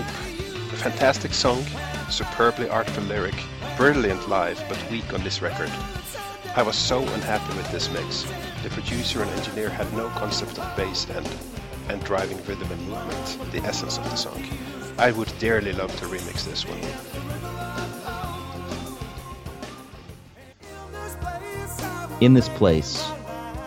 Another nice song that would have sounded great with just the band playing it. I could be happy here. I love this song. I think with a more cohesive mix, this would have been a classic as well. I so get the feeling that we enjoyed recording this track.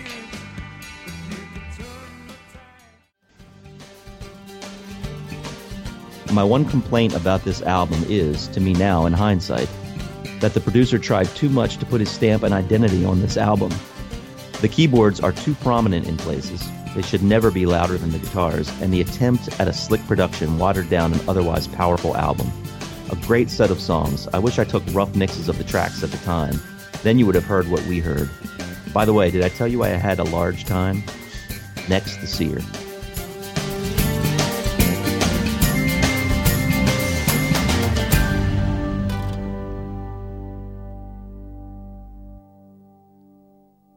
Yeah, that's interesting. I wasn't sure how you felt about that whole time period, but it, the the whole rock star thing certainly makes itself known as, you, as soon as you open up the album gatefold or the cassette or whatever and, and see that picture of the band. But uh, It must have felt like things were finally happening for them. It, it must have felt like they were on the cusp. I And think so, too. Uh, I think with that feeling of that time of money being put into a production, even if they had misgivings, I'm sure they were kind of swayed that okay, you know, this this feels like for the first time like we're taking off. So they decided to be good boys, and Tony kind of definitely falls into that. Although, as we know, they did end up having a lot of misgivings about the actual result. And um, I guess the fact that it didn't happen could be part of that disappointment. Who knows if if uh, they would have suppressed those misgivings if the album had been a mega hit? And that's Yeah. always an interesting discussion. Do you suppress it? Is it worth it? And that's uh, something we can't answer. yeah, exactly. Yep. So yeah, rough mixes. I wish we all had those rough mixes. Let this be a note to all bands out there who are making albums in this way, if that even happens anymore. But um, keep your rough mixes. You never know what's going to happen to the final version. And if you become a huge band with people making podcasts about you, there will definitely be a market for those rough mixes. You know, so someone's bound to have something. Someone's got them somewhere. It's just that, man, who knows how you would ever find them.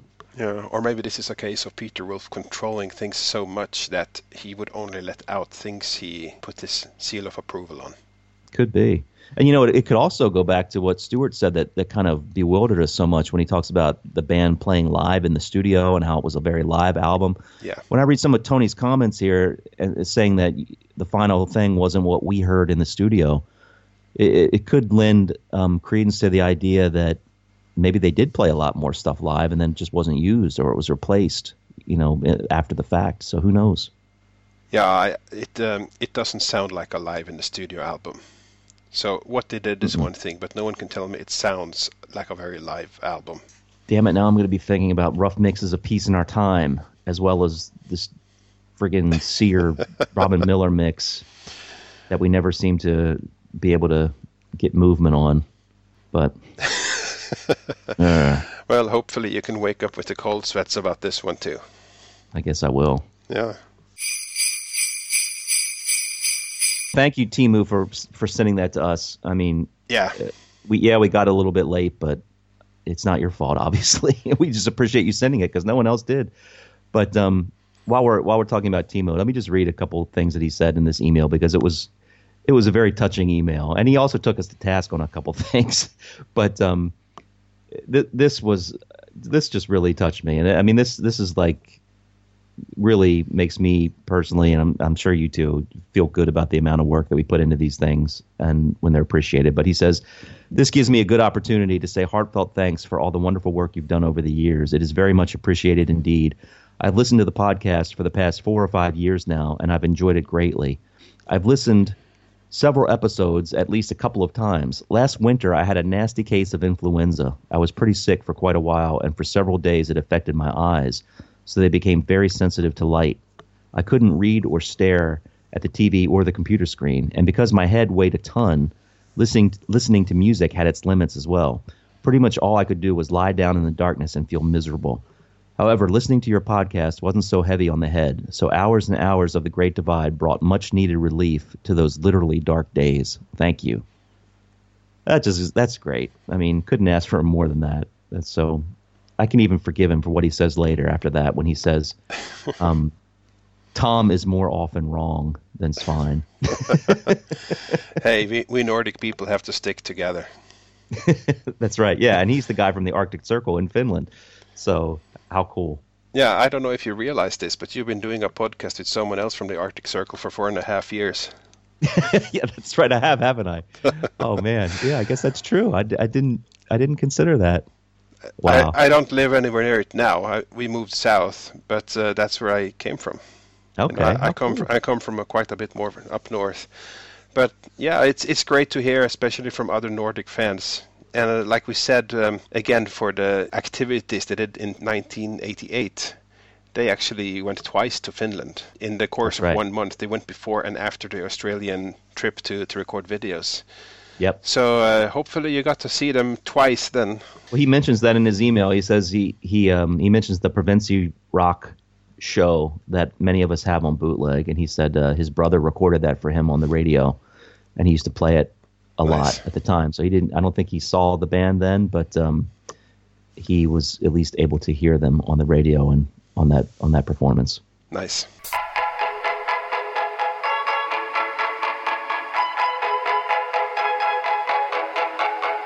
Hi, this is Alan Smith, expat Scot living in Anaheim, California.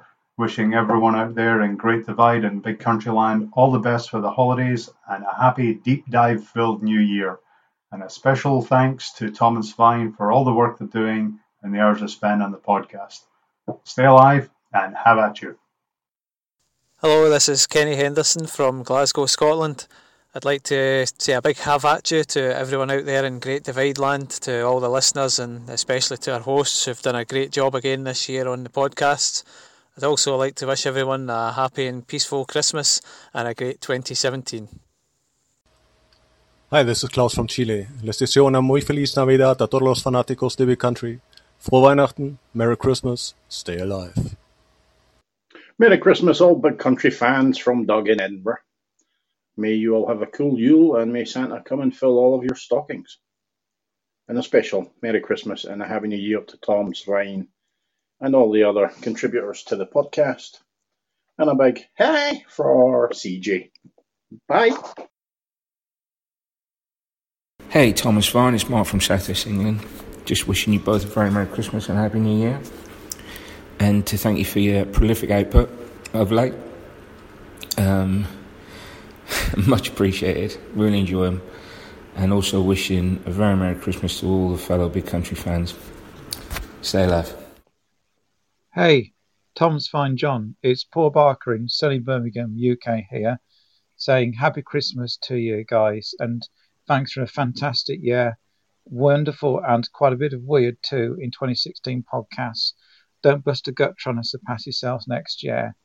Uh, rescue mission consignment on its way. Tom and John. New York Dolls. Yeah, Nellie the elephant packed her trunk and said goodbye to circus. Off she went with a trumpety trump, trump, trump, trump. So I'm expecting some musical eulogies around um, their sort of salvation um, coming your way next year. Uh, but thanks again for a great year, and um, you know you're doing a great job, and uh, we love you to bits. And the fan community is just so for you, and uh, we look forward to great adventures together next year. So have yourselves a great Christmas, and bye for now. Hey, John Lewis from Sacramento, California here, wishing everyone in the extended Big Country family a happy holidays and peace and joy in the new year. Hello, everyone. This is Craig Clark from the Seattle, Washington area of the Pacific Northwest, and I can tell you that I feel the winter too. Thanks, uh, Svein and Tom, for the effort you put in this past year for some really great podcasts. Thoroughly enjoyed listening to them and looking forward to all the great things you have in store for 2017. So, happy holidays and Merry New Year to everyone out there in the Great Divide podcast world. Good evening, good boys. John Wilbur in uh, southern New England, doing my bit to pad out the uh, Yuletide episode to over three hours.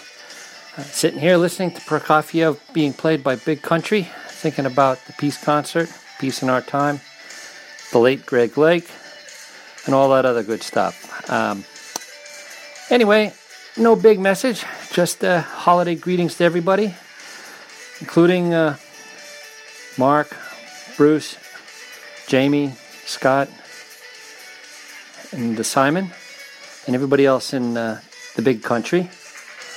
And uh, let's see if we can get this right here. Uh, there's Merry Christmas, Frohe Weihnachten, Joyeux Noël, God Jol, Feliz Navidad, Happy New Year, Happy Hogswatch, and uh, anything else that we can think of. Just a little bit, and uh, looking forward to the uh, to what goes on in the next year. Let's uh, hope for the best. Merry Christmas, everyone. Have at you, Tom and Svein, and season's greetings to the Great Divide podcast. This is Steve Coulter from the west coast of the United States in Long Beach, California. Thank you very much for the opportunity to participate in the Yuletide episode. I just finished episode 63, and it's been a great year. I discovered your show this year, starting with the Buffalo Skinners deep dive, and then for me, moving backwards to listen to all that I missed for the past four and a half years. I really can't thank you two guys enough for what you've accomplished with this podcast. Your deep dives have really helped me realize many additional meanings to the songs, putting them in context of things I wasn't aware before in many cases.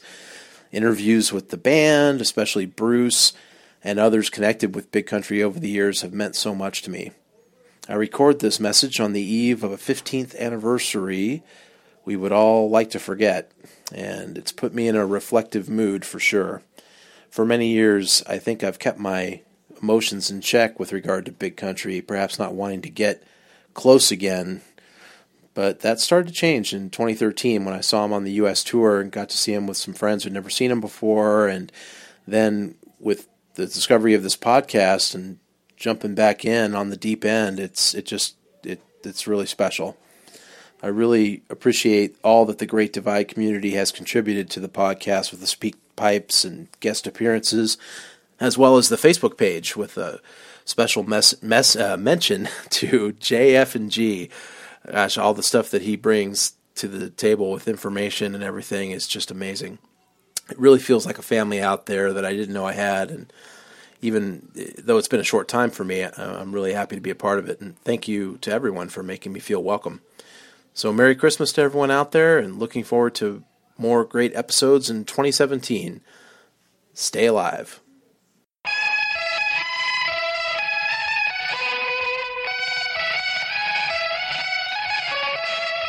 That wraps up pretty much the year of podcasts for us. We obviously are doing the Yuletide now. One thing that always strikes me is we, we ask people for feedbacks, and we never really get feedback about the Yuletide because that's when we summarize, and it's never part of the next year. So we have to rely on the Facebook group and other outlets for that. So hopefully these things work in terms of being a lighter show and more sort of just having fun in the in the Christmas uh, season. Yeah, definitely. And as you know, I usually have to be well, it's I've gotten better with these over the years, but I, I didn't necessarily love the idea at first, even though I did like a Christmas episode idea. But I was afraid that us talking about ourselves for two hours could seem, I don't know, off-putting. but but damn it, we've earned the right to do that by now. By now, it's an established thing, and you know people can skip it. I have no problem if they want to skip an episode, and as as we'll hear for the ranking, some episodes were skipped here and there by, by some people, even though most people listen to everything we do, which is also nice. Definitely. So, are you ready to see where people ranked the shows of 2016? I am ready. Ready and perhaps even willing. We shall see. Sort of. See where this leaves us. Uh, I asked people to rank the episodes from 1 through 5 using a more revised scale. I mean, some years ago, I also asked them to rate things one through five, where three was the average and four was okay and five was good and two and one were degrees of bad. And that wasn't a very nuanced scale. So this year the average is actually two, which led, led to a bit more nuance in how people rated things. Uh, if someone rates an episode number one, that's not our best, where we're usually sharper or the topic is of lesser interest. If you rate a 2, then it's average slash okay. Not really bad, just not especially good either. For 3, then it's quite decent and reasonably interesting. Perhaps not spot on, but still good. 4 is very good, solid, entertaining, enjoyable, just not an absolute favorite. And 5 is a great episode, fantastic, love it. So with that scale in mind, I asked people to rate them one through five, and this is what we got. Um, 16 people voted back, so I guess that that has to be representative enough, and it actually is. And uh, even though most of the scale was used, we didn't get any ones, for which I am grateful, but we did get twos, and Oh. uh, and all the way up to five. Not a whole lot of twos, but there was Oh. there were there were two. No, there was one two, and the rest is a mixture of three, four, five. But even so, the average was never below four.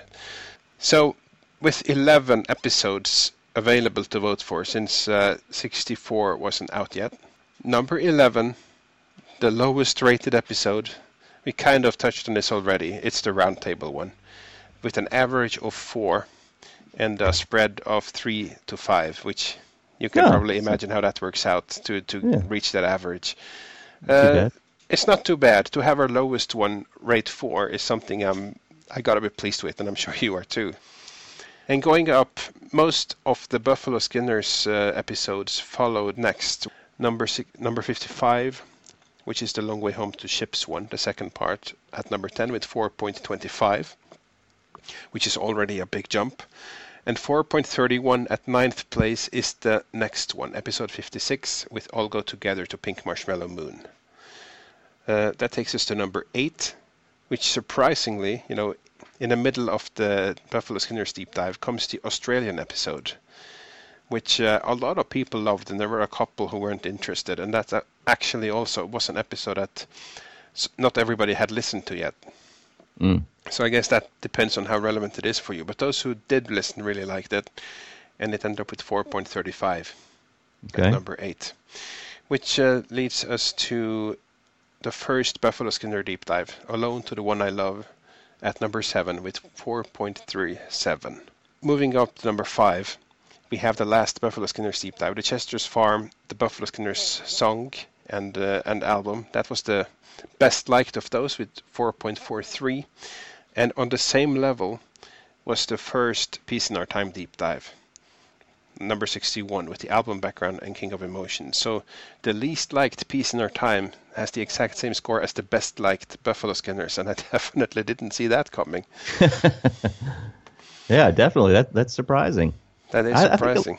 I think a lot of people, even though they they talk about how much you know they dislike the album or dislike the direction, I guess is more is the more appropriate way to put it that the band took on this album. I, I get the feeling too that a lot of people were really just for some reason interested in talking and hearing about this time period, even though it's not their favorite one. I don't know what that says, but uh, it's it's it's an interesting time, and I guess that reflects in the in the interest that we've had in talking about this album. Yeah. I I have to say the the activity on the Facebook page has probably never been higher Yeah. uh, associated with anything we've done on the podcast. It really has. Yeah, it really has. It, a lot, it brought out even from the very beginning. It brought out so many uh, so many comments from people. Yeah. Yeah, I mean, I think it's just a really um, it was an emotional time for a lot of people because many people were, you know, that that upset, I guess, about what where the band was going. And there's certainly plenty of people who love this album. There are people who say that it's their favorite album, so they they were there as represented as well. But um, certainly, uh, if you if you poll the fans, they would point to that album. The majority would as as being the place where they thought the band lost the plot. And I guess for a band that's as beloved as Big Country, that's that happening is a little bit more of a shock to the senses than it might be for some other band that you don't care nearly enough ab- about. Yeah, that's true. So I guess it's uh, therapeutic for a lot of people, and uh, it certainly has been for me. Like I, I said it, I I dreaded a bit going into this. I didn't really want to discuss Peace in Our Time as the next album. I wanted to put it off as long as I possibly could. Probably the same way you feel about Driving to Damascus. Yeah, that's tr- about right. But but getting to it was good in a sense that it forced me to face certain things about the album and uh, perhaps uh, appreciate some of them higher than I thought I would, whilst confirming on another level that other moments definitely deserve the disdain I've had for it over the years. Yeah. So uh, that's that's that's well worth it. I, I, you know, thank you for the feedback. It's great, great feedback, and uh, all these rankings are good. And as you can hear, it's very close at this point. So uh, it's very nice. r- place four and three are the next two deep dives in the, the Peace in Our Time. Uh, they just follow. Now, it, it needs to be said that the number of people who had actually heard and fed back on this dropped a bit. So we did get everybody commenting on the first Peace in Our Time and rating it 16 people. That drops to 11 people for episode 2 and 8 people for episode 3. So obviously with less statistic representation it's perhaps not a fair comparison, but they did score 4.54 and 4.62 in uh, comparison. So it's it's leaps upwards. And that leaves us with the last two. And guess what? They were ranked even so we have a tie for the most popular episode of 2016, and everybody who knows or has paid attention will know that that's the Country Club episode with Martin Warner and Bruce Watson Q&A. right, that's great. I think no, that's no a worthy, surprise, really. worthy choices. Obviously, yeah, that's it's obvious. Very good choices.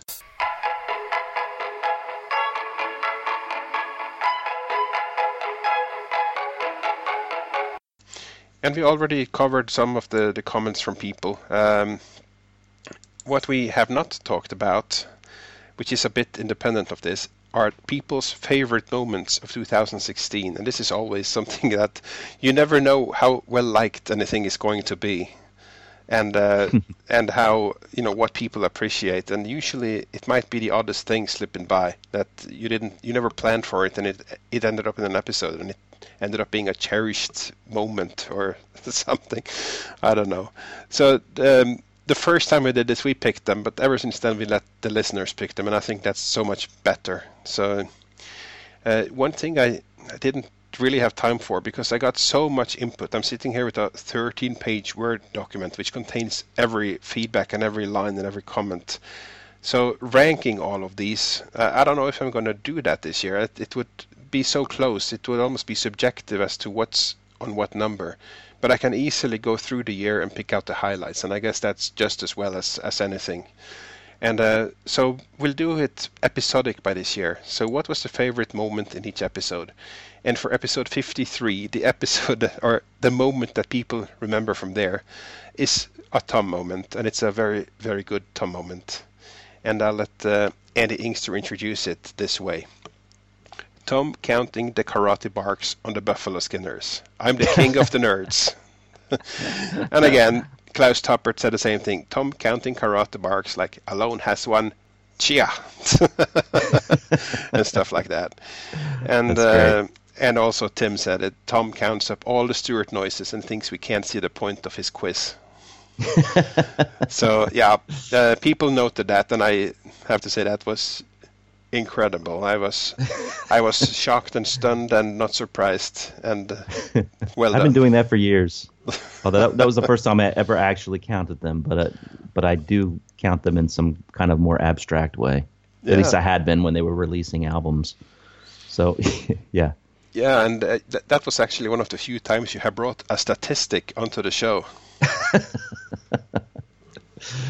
That's very true. Nice. Uh, okay, so that's 53. Uh, moving on to episode 54, the, the first uh, Buffalo Skinner's deep dive. I think um, we have a couple of things. Like uh, Klaus said, Svein dissecting seven waves. I'm still in awe. That's nice. He was the only one who said that, so it's, I don't think it's a top moment, but I'll mention it. Uh, Uh, that was that was good. That was very good. I think we did a good job on a lot of songs. It's it's hard to see what makes one stand out to someone, but if it's a song you really like and you hear something you didn't think of, then that that's all it takes. And I think we both had those. Yeah. Uh, people really like the deep dives. That's the overriding comment. Like a lot of comments are like, "I love the deep dive on some great songs like Alone," and so you'll have a lot of comments like that. So, uh, and then you have on the other hand, uh, John Lewis saying Thomas blowing up a balloon at the end. So there you go. For all our analysis, the balloon in the outtakes is. Uh, I guess it's because it's so unique. Uh, I forgot about that. I totally forgot about that. In fact, when you said it, I was thinking like, what what is that? Does that mean I'm long-winded? But then, yeah, you're right. I did blow up a balloon, didn't I? I forgot about that. Yeah. what ends up in the outtakes is usually dictated by by who edits the episode. So yeah, that's that's usually true. Yeah. So the balloon that means it, it was probably edited by me. But uh, and then you had John Lewis saying the one I love, leading swine to religion. Hallelujah, hallelujah. Sound bites are always effective. Uh, on episode 55, Alan Smith said, one uh, special moment was your shockingly low ranking of ships. I want a deep dive on the deep dive to explain that one. and that's true. Uh, I tried to explain it. I guess uh, you can explain it away, and people will still be stuck with the actual ranking. It's on such a good album. It uh, it's not a bad song. It just ends up where it ends up. What can I say? Sorry, Yeah. Alan. Uh, moving on to 56, we have um, uh, Steve Coulter pointed out uh, your sort of rambling to try to describe uh, or in reference to all go together. You said it comes in, it breaks in, grabs you by the scruff of the neck, smashes your head against the table, eats the food in front of you, picks you up, throws you out your own window, and leaves. which, uh, which is the second time you've used that on the show. So you Yeah, that was a little that was a little uh, a little twist to it, but yeah, similar similar thing. Next time it will be even more massive. the first time you used it was for um, Home of the Oh, Brave. last ship last ship sailed. Oh, home of the brave. Home of the yeah, Brave. yeah. Yeah. that's where you used it the first time. So I don't know if there are any songs left I could use that on. To be honest with you.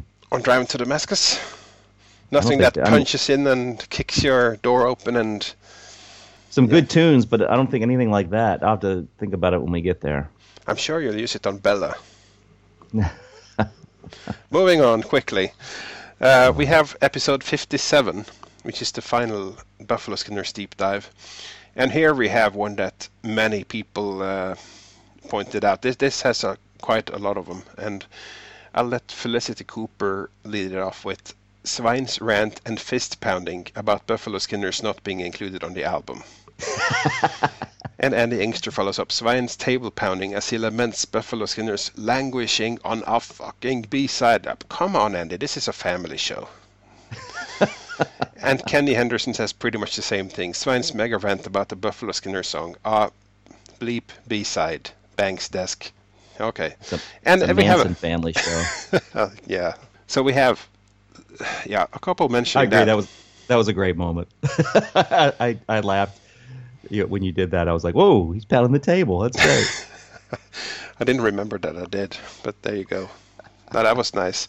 And then you have another take on that whole thing from Tim Eldred, a 90-minute dissertation on one freaking song. now, I, to be honest, I don't know if it was 90 minutes on one song. I think you spent 30 minutes teaching us all about Indian culture. And then we had if anyone 50 was left. and then we had probably 15 20 minutes from me. So that's 50 minutes. Yeah, that was that was long. It was That only very 50, damn it. on a Yeah. side. Yeah, but it's a worthy B-side. But uh, that takes us to an episode which had a lot of people mentioning highlights, which was number 58, Country Club with Martin Warner. Uh, So many comments, and it's uh, it's really different things, but it's all really about the same thing. This this was an episode that engaged people. A lot of people had good things to say, and it's our joint uh, sort of most popular one. Makes total sense. Uh, and some had it as their clear favorite, like Craig Morgan says, favorite episode of the year. Fantastic to hear first-hand stories of the band's early days. Would love more episodes like this. Yeah. Uh, and Felicity Cooper says especially, it was nice to hear Martin's story about talking to Steve Lillywhite about the band and how good they were, and comparing them to you too. And uh, Stuart Stevens follows up with uh, the stories about Country Club are great, but I particularly enjoyed when he was talking with Steve Lillywhite about being the first person to hear the 12 inch of Fields of Fire. Yeah, that So was that- a great story, wasn't it? Mm. That was a fantastic story, and Stuart Stevens follows up with another one. Martin's conversation with Steve Lillywhite about Steve's admiration of Bruce's guitar playing ability. I always felt Bruce was the bridesmaid in the band. Mm. But that was cool. That how he uh, highlighted Bruce and his ability because Stuart was the guy that the other guys, to a larger degree, for better or worse, kind of had to live in the shadow of. There's Yeah, no, no there's doubt no, about it. There's no denying that, and he was the star. He he came out of Skids, and that's how it started. But I th- just think, as the main songwriter, as the frontman, as the singer, it's very natural. It happens in any band. Yeah, and when you're called Scotland's Jimi Hendrix by uh, by John Peel, you know, it's it's going to be tough to be the second guitar player in that's in that duo. But uh, yeah, the one thing about the current situation of the band is that Bruce's amazing playing is is at the forefront. You just see how how good he is. Yeah, and it sounds So- like Big Country when he plays. It, it, you just realize sometimes people are a larger part of things than you probably thought about, but Yeah. maybe realized all the time but didn't think about. You have some other tidbits as part of this thing. Kenny Henderson's favorite moment of the year is actually Svein admitting he joined the Manowar fan club. that was great. Complete with a sound clip too. I didn't. real nice of you to put- find one. I put that in there. Yeah. What was Uh, the sound clip for that? I can't remember. It was Gods funny. It of made me laugh. Oh yeah, yeah, yeah. Yeah, which is a good track. I, I like Manowar, so, but uh, their fan club was a sham. I should have definitely joined country club instead. But there you go. I go. liked the yeah, I like the the when I asked you if if your country if your fanzine came with Manowar stench. yeah, that came with very little. That's a disappointment. Um, yeah, so many stories we, we can't spend tons of time. But Steve Coulter mentions the Martin. Can't spend tons of time. no, this is just a little bit. We can't. People have things they need to go on to and do. Martin's story about thinking tracks of material was written by Stuart and Stuart's reaction to that assumption. Another great story. Oh, that was great. Yeah. And uh, several people mentioned Martin's story about the hotel prank. That's got plenty of mentions. Yep. And uh, just the fact that people listening to Martin who lived the ultimate fan's dream, and Craig, like Craig Craig Clark says, lived vicariously through his stories. I think Mm. we all did. So that sums it up nicely. So Very thank you again, Martin, if you're if you're still with us after Tom's long-windedness. Uh, yes, Okay. that's great. Next year, I'll give you, you all of these to read out. 59, Big Country in Australia. We have quite a few on there too, and uh, for the most part, a lot of them are about. I'll, I'll just summarize all of them with people love hearing stories from afar about what Big Country means, and uh, the sheer joy in the voices of people. They got the chance to see them. And also, like Lee Waterton says, it made me nostalgic for the first time I saw Big Country. So you hear in others, in others you recognize yourself a bit, and that was nice. So, and Andy Inkster says that you guys dedicated an episode to the Aussie tour was very special for the Aussie fans. So uh, on behalf of those, he can't thank us enough for that. And Oh, that's nice. that's awesome. All all we can say, in the words of Stuart, this one is yours. Belongs to the Australian people, and hope that our episode can can become part of of the Australian big country lore. Yes. And this episode is dedicated to the people of Liechtenstein. I wonder if they have a fan in Liechtenstein. If they do, they'll let us uh, know. Maybe, hopefully. Big country should just book a show there and find out how many shows up. That's one way to find out. It's too close to many other places, so they probably would fill it anyway. Um, yeah, we uh, move on to Bruce. I think uh, Bruce Watson Q and A also had many nice ones. One from Felicity, which is something I mentioned before. Bruce's little look away digs when he says, I think you should do an hour long show on look away. And several people picked up on his little digs to us, and nobody picked up on it more than me at the time. I, I thought it was awesome. That's uh, what a good sport. I really got to give it to him. Bruce talking about the harmonies on the Red Fox. This is uh, Stuart Stevens, by the way. Uh, us guitar playing fans have been struggling for years to work out how the hell to play some of these songs together. So that's uh, that's also a nugget a lot of people, again, the word horse's mouth come out. But uh, there are two things worth mentioning. One, which is uh, the Scorpius. Oh, yeah. A lot of people mention the Scorpius, and I want to mention especially Oliver Hunter printed out a picture of, uh, assumedly, a, a, a Scorpius, uh, labeled it the Scorpius, brought it to a big country gig, and had Bruce Watson sign it. That's so great. that was fantastic. That was so funny. I, I I don't know how Bruce felt about the other thing though, because he also printed out a single sheet or an album cover or something from the other Bruce Watson with the the sailor's tale or whatever it was, and had him sign Uh. that too. You're right, nutter. so that that one is mentioned, and also the other Bruce Watson. Many people mention that. Kenny Henderson says one of my highlights was the other Bruce Watson and our Bruce's reaction to the song titles. That's right. That was great. And Tim Eldred says hearing a snippet of the sperm made me want to hear the real Bruce Watson cover it. so you never know. Maybe th- that could fit in the skids. Uh, I'm sure. Oh no. I'm sure that can be delivered by Jobbo in unmistakable style. What about the spoon? I never understood. Oh, well. my. So the Peace in Our Time once, uh, we have some there too, which uh, Kenny Henderson is quick to point out for the first one, Tom's pronunciation of bros. uh, Klaus Tappert says Svein's line of pissing on peace in our time from 2016 is like shooting fish in a barrel. and some people pointed that out on the Facebook page too. And I didn't mean to be really funny about it. It's the point is from from today's standards, it sounds really dated. But you need to set yourself back in that mindset. That's really what I meant. But I can hear that it might come across with the usual Nordic coarseness. um, yeah, 62.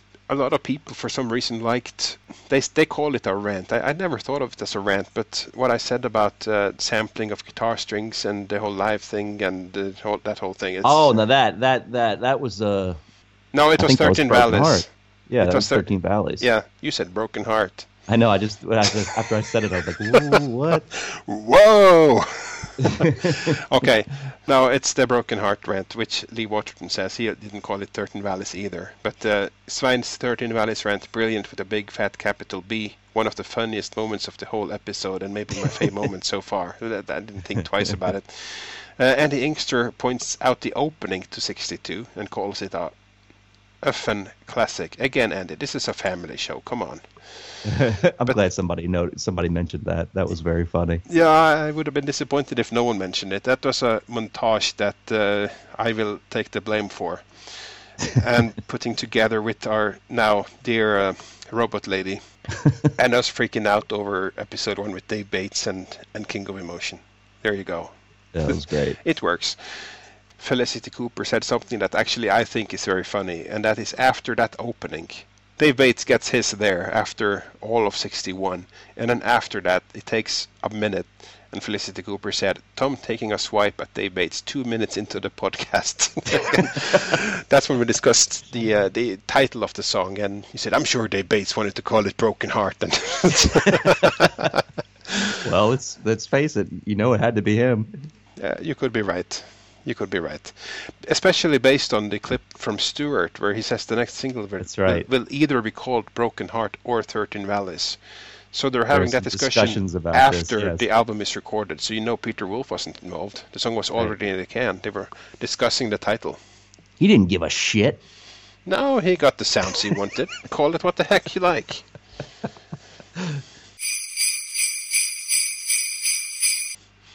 In 63, John Lewis points out something that I also thought was well done, uh, where Tom managed to, in the span of a few minutes, play snippets of Take This Job and Shove It, Brother Can You Spare a Dime, and 16 Tons. nice. But it was a very nice, uh, well put together. I never thought of it that way, so yeah, I can learn something even from listening to you. Oh, that's amazing. Yeah. Anything is possible. It is. I'll admit Thank it you, on the John. Yuletide. but that's uh, that's pretty much it. And uh, so I don't know where this leaves us in terms of favorite moment. Again, it's impossible really to summarize with so many comments. And I read about less than half of them. But I, I tried to pick the ones where there were several mentions. So thank you for all of these. Uh, I hope you've had fun with these episodes. We usually have fun when we at least record them, and then we swear a, a lot more, I suspect, during editing. Yes. That's the bitch of this thing, the, the editing process. Yeah, especially the deep dives. They are a big pain.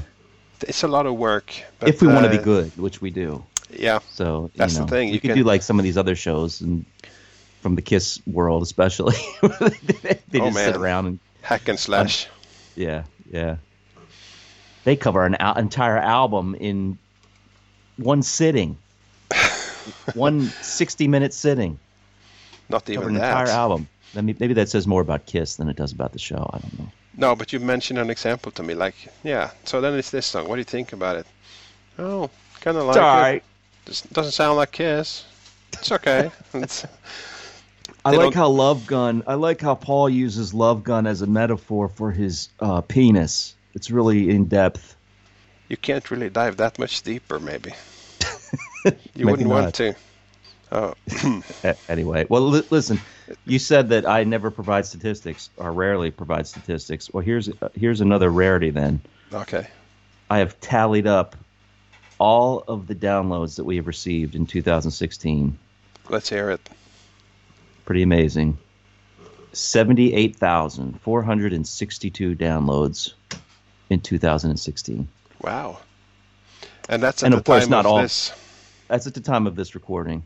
So, um, obviously, not all those are are uh, individual downloads. A lot of repeat customers in that 78,000, but still, 78,000, almost almost 80,000 downloads in 2016. I'm not sure how that compares to the other years, but I would imagine pretty well. So, thank you to everyone for listening. Glad that you uh, find this this little show useful.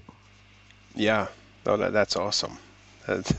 I never really think of numbers and, and downloads, and usually in terms of, of how we do an audience, I think of the people that we talk with on the Facebook page. I think uh, some of the people we engage with there probably download it, and maybe some people on other pages who, for some reason, don't want to join our Facebook page. Like it's like we got a fraction of the membership of some of the other ones, and I think, Yeah. oh, maybe that means they don't really like it or don't want it. But clearly they do because if only the people on our group downloads it, we would never have 78,000 downloads. I know. Yeah, it's amazing. Amazing. I'm hoping we can push 80,000 perhaps with, uh, you know, we, we pushed one out yesterday and then we have the Yuletide, so who knows? 80,000 might be a possibility. It's very possible. And It's maybe that would be a record. I'll, I'll task you to find out and find out if this is our best year. I know you appreciated that one. It took me 15 minutes to add up with all these numbers. Um, but yes, I will. Uh, I'll ask John. He could probably do it quicker than me. If you want to delegate, that's your prerogative. I'm going to sublet. Yeah. Nice.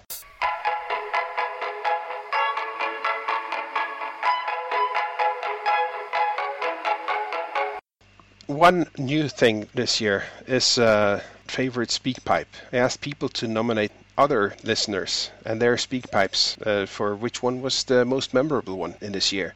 And we had uh, some answers, uh, not as many as uh, a lot of them, because when you ask at the end of the year, it's oh well, who uh, who were the speak pipers? Start thinking back, and it's hard. But uh, there's a couple of memorable mentions and one very clear winner in terms of people nominating. So I'll I'll do the others as in one fell swoop pretty quickly. Uh, a couple of people appreciated uh, the one from Lance Egan in episode uh, 54, the Buffalo Skinners Part 1, and his story about ditching his students and driving five hours to, to San Jose to see them live. Uh, so that was one story that I think people appreciated, resonated. It was pretty funny. We had a couple mentions for Andrew Braidwood Yeah. in episode 55, the second part of the Buffalo Skinners. And uh, as Andy Inkster says, fuck me if. Really, Andy, this is a family show. Uh, fuck me if that wasn't really Billy Connolly calling up. Uh, saying stuff like Buffalo Skinner should have his own fireproof box to stop it from setting fire to other CDs. Still makes me smile. That was great. And uh, Abner Devereaux as well, saying the Scottish Highlands, Andrew Braidwood. And uh, I could listen to that accent for hours, which uh, is nice, but that means it doesn't matter what you say. Just just say something. Uh, I'll, I'll be happy. Which, right. We have a couple of mentions for Mark Dunvillos, which uh, I was happy to see in episode 56, Mm. uh, because he was telling a story there, uh, which uh, I'll let um, Steve Coulter summarized it. Mark Dunvillos talking about playing the Alone single and its B-sides for his university mates who liked it before knowing who it was, and he didn't have to convince them why they should like it. And Klaus hmm. Tappert said, I had a similar experience with my love for BC, meeting with total incomprehension among my circle of friends, and they being positively shocked by how this album sounded like Big Country. Not that that led to a better appreciation of the earlier stuff. incompetent bastards, the lot of them. So there you go. Play that for your friends. Nice. Um, yeah, we did have some for the Australian episodes. Effie's got a couple of mentions. Uh, Steve Coulter says Effie's about seeing Big Country for the first time after waiting 32 years to see them and meeting Andy for the first time as well. And Mm. Felicity added uh, speak pipes from Effie, Sandra, and John as they were all first timers, and I liked hearing their perspectives on the Australian tour. And we can include uh, Felicity. She's too shy to include herself. So I think that was just nice to hear from everybody in uh, involved in, in that tour. And uh, speaking about Felicity, I'll, I'll read one that touched me from, from Andy on the first Peace in Our Time. And he says, Felicity from Melbourne. She's my best female friend, so I'm slightly biased, but I know the amount of courage she would have to muster to contribute to SpeakPipe. The fact her fandom has rocketed this year with hearing so many new songs is brilliant, but I was so proud of her that she felt strongly enough about Peace in Her Time to contribute to the show. She's a massive fan of the podcast. She listened to every one of them at least twice, and she's done it all since starting in February. And that's uh, a good uh, speak pipe for a lot of reasons because it highlights the fact that there might be a threshold involved in, in throwing yourself out there and, and recording something like this. And we sit there and we talk and we hardly think about it because it's just nonsense to us. But uh, for people to uh, sort of muster up the courage to do a speak pipe is something that I, and I know Tom does too, we, we appreciate it so much. And um, uh, thank you, Andy, for, for giving your friend such a touching endorsement, really. So that uh, that's one I appreciated. Yeah, that's wonderful. Thank you, Felicity. This takes us to the very clear winner, the one that people appreciated. And this is uh, all the more incredible because this is a very recent episode. It was one that we released this week. It's the third part of the Peace in Our Time deep dive, released four days ago, if I'm not mistaken, or something like that. And that is our friend Arlen Bartels, who uh, recorded something that was put in the very front of episode 63. And uh, that was him as. As Craig Clark said, uh, Arlen was talking as if he was a record company executive in America. Funny. And Lee Waterton said, Arlen, you're a god amongst men. And the Inkster, Arlen is one for peace in our time. Uh, and he also asked, Is this the first time a SpeakPipe has opened an episode? I can say that this is the second time. The first time was Mark Cole in episode 27 for a Why the Long Face episode. Oh, interesting. Uh, Kenny Henderson says, The late entry from Arlen on episode 63 probably an accurate account of that initial Peace in Our Time meeting. Steve Coulter says, Arlen calling Mark Marky B. And I would walk 500 miles had me losing my shit. That's uh, great. Yeah, and John Lewis, Arlen's fantasy on how the band got convinced to change their images for Peace in Our Time. Let's face it, who amongst us haven't had to explain that Big Country and the Proclaimers are not the same band? And there are more, but I'm going to stop there. Arlen, your intro to that episode has gone down in legend and uh, it, there are so many speak pipes, and I was wary of having a category to begin with because it almost feels like we're going to now crown an elitist speak pipe, but every speak pipe is fantastic. This one clearly struck a note. It had perhaps a disadvantage of being so late that many people had submitted their votes before this episode was even out. It could have gotten even more votes it had the advantage of being so new that it was, very fresh in people's mind. But but however else you put it out, there's no doubt that this one is very well liked. Yeah, that was wonderful. And when I first heard it, um, yeah, it was your idea. You said you got to hear this one from Arlen. It's a great way to open the show, and I listened to it. I was like, "Yep, that's a perfect way to open the show." Yep. So yeah, Arlen in, in his inim- inim- inimitable style, easy for me to say. Um, always love his contributions, whether he's co-hosting the show or guesting on the show or contributing a great speak pipe. So yeah, thank you, Arlen, and thank you to everyone. I love listening to the speak pipes from from people. It's it's my opportunity to sit back and listen to what someone else has to say without having any uh, preconceptions of what's to come. And it's great to hear the different accents from around the world, and it's just uh, it, it's just a great way to feel that close knit BC family feeling. Yeah, it really is wonderful. So we appreciate the effort. Definitely feel exactly the same. Hey, this is Arlen with my version of how Peace in Our Time came to be. The location, Los Angeles, 1988. Big Country has just moved to Los Angeles after signing a deal with Reprise Records. Today's scene, the day after signing the deal, with the boys sitting around the swimming pool drinking mimosas when a fat guy in a white suit smoking a cigar named Stubby, uh, well, the man, not the cigar, walks up to them and says, Boys, welcome to the Reprise family. I'm here to break America or have America break you. Trust me, I know what I'm doing, and I need to give you a makeover both visually and musically. From what I hear, boys, you're here because your last two albums didn't hit it big in the U.S. I hear they were big in uh, in Europe.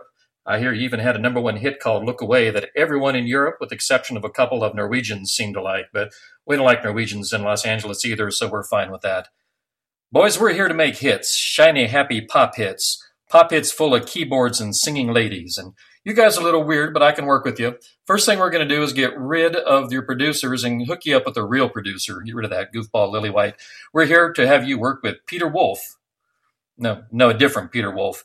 Peter Wolf was the man who put the star in Starship, the Chung and Wang Chung, and the Com in Commodores, and he's here to put the big in big country. So first your look. If you're going to have hits in America, boys, you need to be on the cover of Tiger Beat magazine and have posters on the bedroom walls of teenage girls. So first, Bruce Watson, guitarist, you're the Rikki Rockett of this poison. You need to go off and look like Rikki Rockett. Um, Stuart Adamson, I hear you're the lead singer, and that's good because you're the pretty boy. You need to have lead singer hair. You need to look like you came out of New Kids on the Block, or here's a picture of Nik Kershaw. Why don't you look like him? And fashion wise, well, I got one word for you vests. Tony Butler, bass player. You're fine. You stay like that. And Mark, Mark, Mark the drummer. First thing that's got to go is your name. You are now Marky B. And for your look, I got one word mullet. Mullets are never a fashion mistake. They are eternal and will never go out of style. Next, you're singing. I've never seen you guys play live, but I uh, heard one. they played me your past hit there that, you know, that I will walk 500 miles and I will walk 500 more. Yeah, you guys, you got to stop that. You're already half communist from what I hear. And if the people in Nebraska and Kansas are going to buy your records, then they need to not be put off by your singing because I of understand what you say. So, Stuart, I need you to step to the mic, stop shouting "Shaw," which I think is some communist code word, and I need you to enunciate the lyrics. And in terms of the demos, I've heard the demos. I can't tell if you want to be the Scottish Springsteen, the Chieftains, the Allman Brothers, or the Fairport Convention, but I'll tell you what. You can keep five of your originals as long as you put on five new ones, then heave hits. Hits, boys, I need hits. Stick with me and we'll go places or something like that. On that note, we'll probably play what is the last Speakpipe of the year. We got a Speakpipe from Ayelet in Israel, and uh, she just came back from seeing Big Country for the first time in London. She saw two shows there, and uh, that was quite a trip for a lot of reasons. And this is uh, one of my favorite Speakpipes of the year uh, amongst many. We have so many great ones, and this uh, this is one we'll play for you now. Hello and greetings from a country where they don't know it's Christmas. This is Ayelet Saxton calling from Israel. I'm just back from England, where I went especially to see Big Country on two nights, in Milton Keynes and in Bury St Edmunds.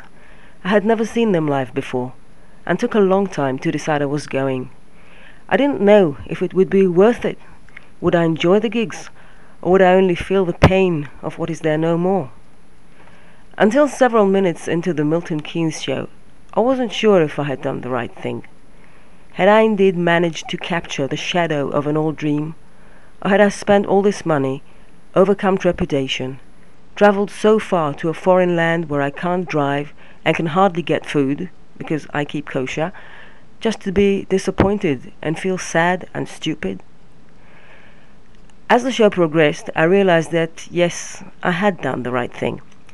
I was seeing a bunch of guys who were not expecting to grow flowers in the desert, but they could live and breathe and see the sun in winter time.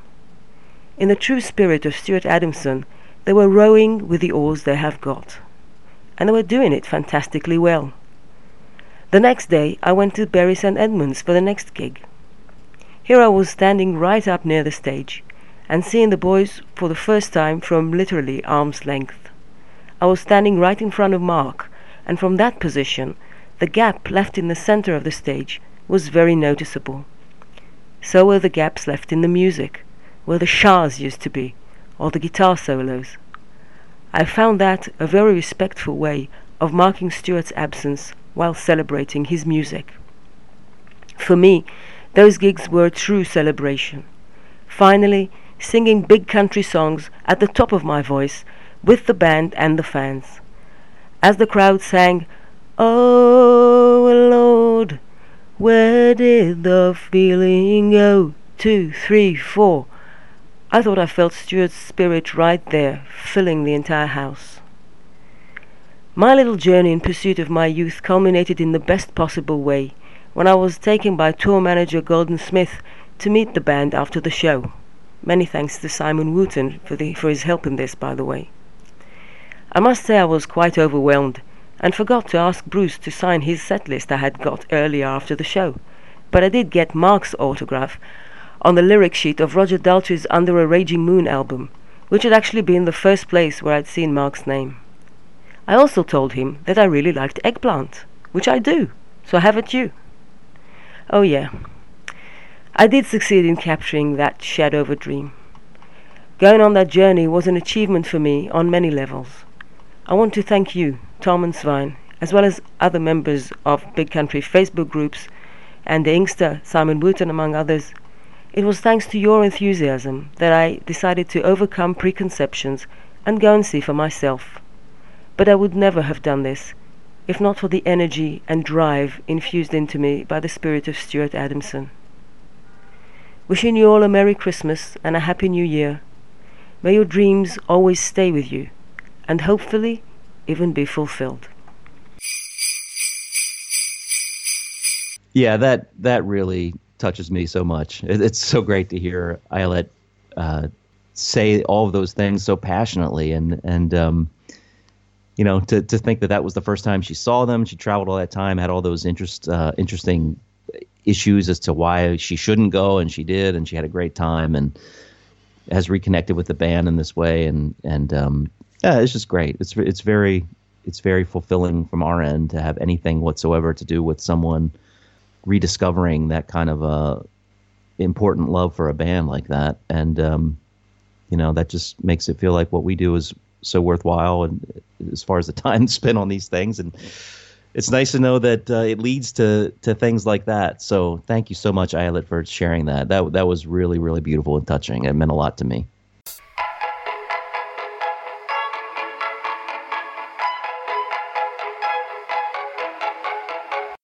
All right, this takes us into the final part of the show. Uh, I asked people to submit questions, and oh my gosh, you won't believe how many questions. The status now is I have four pages of questions for us. Oh my god! and I'm thinking, there's no way. I mean, the podcast is already pushing the envelope of, of longest episode ever here, so I think we there's no way we can go through all of these. But uh, I'm thinking perhaps. Uh, when we pick up again in the new year, and that probably won't be immediately. There will probably be a little bit of a break, certainly January, maybe even February. Uh, but if we do something again quickly, that will be a lighter episode, perhaps uh, another egg timer question episode. So a lot of this can be used there, and I think at this point that's probably a, a better use of our time. I think so too. But we can do a little bit. So to close out the show, a couple of questions and uh, since this is Christmas and we can't use those questions in uh, early in the next year, or it wouldn't quite be right, we'll do the Christmas related ones. So uh, Craig Morgan is asking, what are our favorite Christmas songs? Of all time? There's no further context to the question, so I would assume anything goes. Okay. Um, wow. I, I like a lot of this. I, I love a lot of the old timey carols. Uh, Good King Wenceslas is a favorite. Um, oh Holy Night, I love that song. And uh, as far as like more contemporary contemporary ones, Father Christmas by the Kinks is a big favorite. It's hard to believe I'm saying that's contemporary, but you know what I mean. Yeah, 1977. yeah, right, right. Um, I don't know. I, I like all. I like Christmas music in general. It's uh, oh well, actually, I think my favorite of all time has to be Little Drummer Boy. I've always loved Little Drummer Boy. Something about that song, since I was a little kid, always did it for me, and I I, I love that ver- I love that song, and it's been covered many times by different people.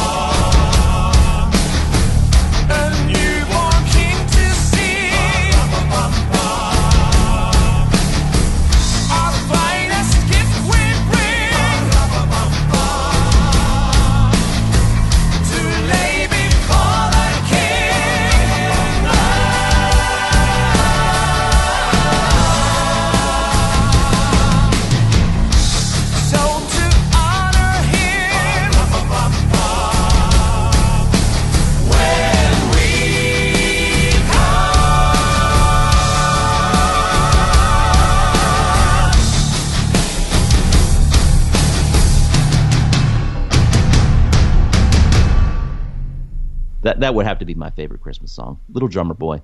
Nice. Yeah, I don't know what to say. It's uh, I like, um, but Christmas songs kind of belong to Christmas and it's part of it. But uh, I never sort of think of them in terms of favorite. All I know is that uh, when I go home, we always go home to my parents, and the family will sing songs while we walk around the Christmas tree. And there are two people in the family who knows all the words, and that's me and my mom. And the rest are just kind of rah, rah, rah, through the songs. And if there's a hallelujah, they all chime in wholeheartedly on that. So it's kind of a funny thing. so I, I like a lot of them. Uh, some of them uh, that mean a lot to me would be Norwegian songs that nobody out there knows. There's a song Mm. called Juleklokker over jorda, which has some fond memories from uh, from my childhood and going to going to church as part of the end of school year when I was a tiny boy. And uh, that is a song that hasn't been sung a lot of other places. So when when I rarely hear it, which I don't hear it that much, that, that kind of takes me back. So it, there's a lot of memories attached to songs that I appreciate. That's but great. uh, Does that title translate into Ravenous Fat Man in Red is approaching? Ravenous Fat Man in Red is approaching. That's what it, that's what that translates to. I think that's the title of your next Christmas song. Actually, it could be. You need to follow up the Christmas hog. It translates into really Christmas bells over the earth or something like that. Ah, all right.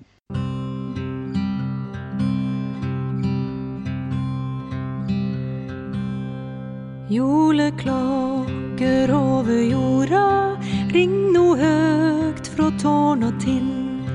Ring no ut dei sele orda, fred fra Gud i alle sinn. Ring for heile folkehopen, ring og kim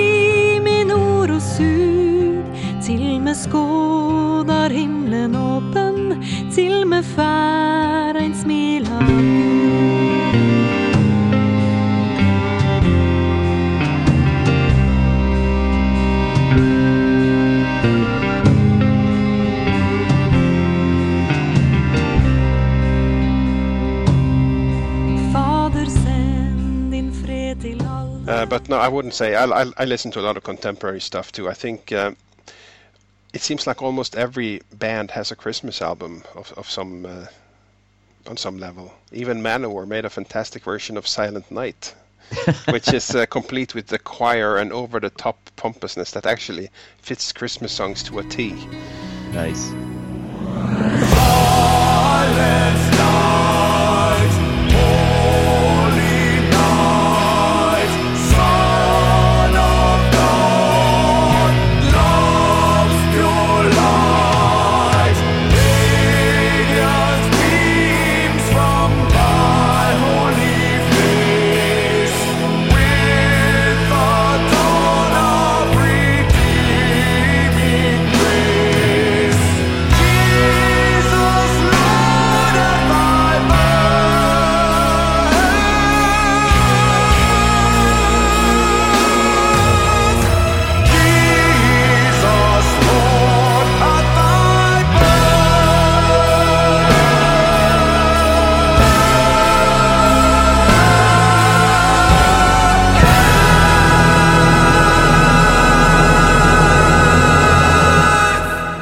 And then you even have bands like Twisted Sister releasing Christmas albums, which I don't know. It some of them gets to be too much, but I like uh, the Christmas album by Steeleye Span. They made an album called Winter, which is fantastic.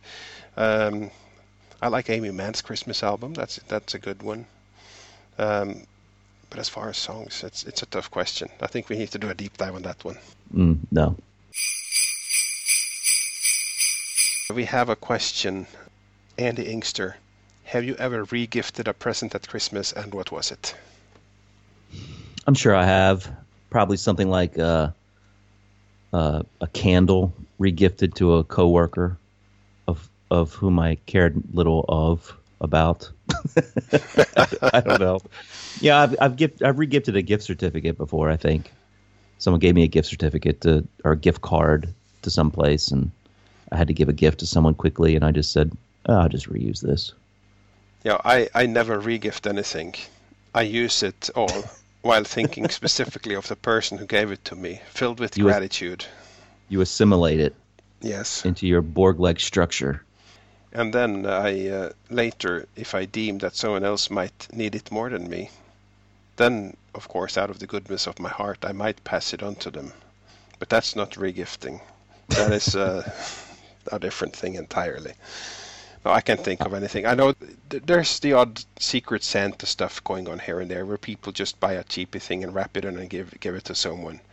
And one thing that always is the case is not just for me, but my wife especially. We've bought things that we brought in that this is actually pretty nice, and then she came home with a bookmark or something like that. It's it's, it's kind of like too, too crap to even regift. So it's Right. more it's more on that level. All right, uh, we'll do a last one. Kenny Henderson, what else have you been listening to this year? Oh, um, gosh, I know there's something here. My brain is dead. it really is completely dead. Um, what have I been? What have I been listening to this year? Well, interesting that you say that, Kenny Henderson, the man who ranked my last album. We were here on his high on his year in review list last year. I've actually been listening to more of my own music as I create a new EP. Uh, I'm going the EP route this year. Uh, I'm not going to do an entire CD, but um, I've got one song that I've already put out there. It's called Rail. Rail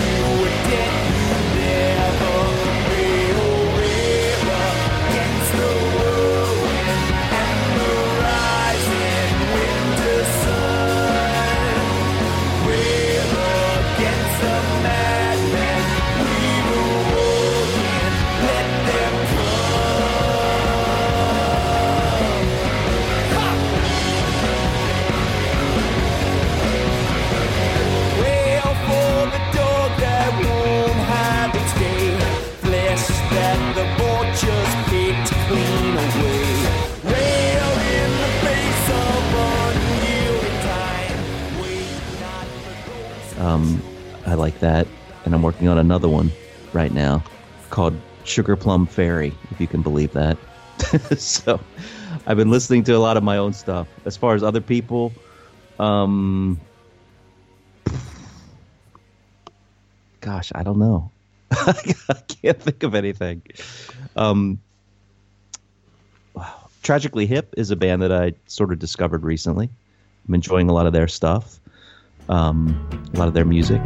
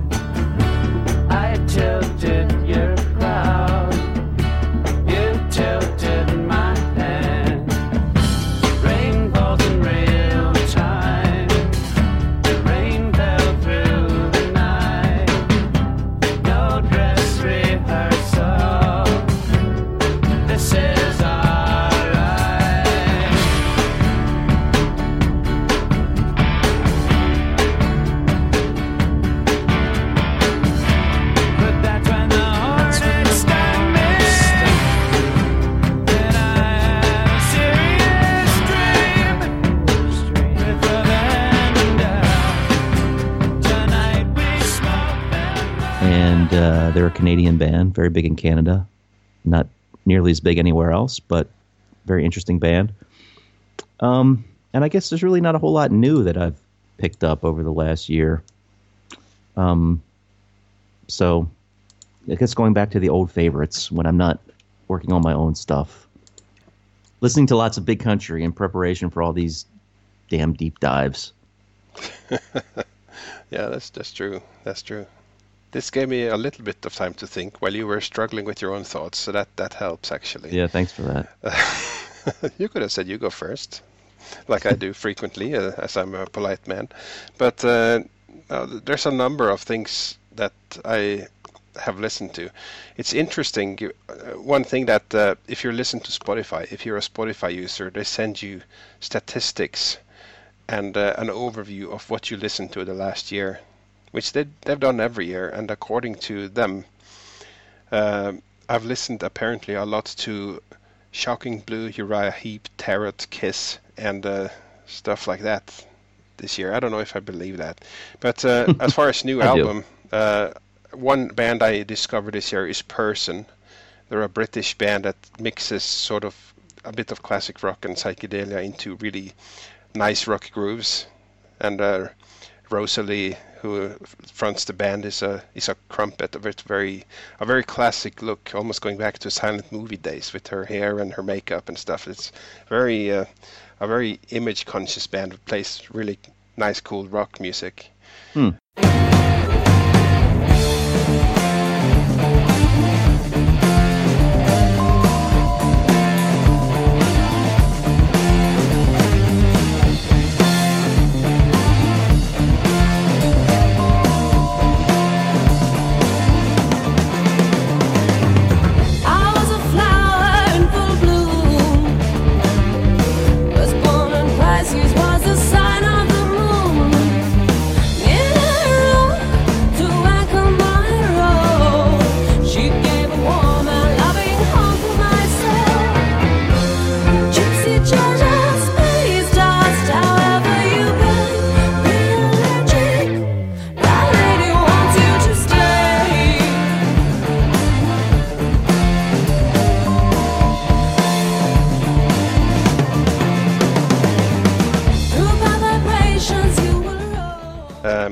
Like uh, I like the new Deap Vally album. The My Chicks from California. They came back this year with their second album. Lots of nice attitude and snare and, and good songs. Uh, they kind of have the White Stripes thing uh, with the, Ah, yes. the it's just the two of them with the drums and the, the guitar vocal.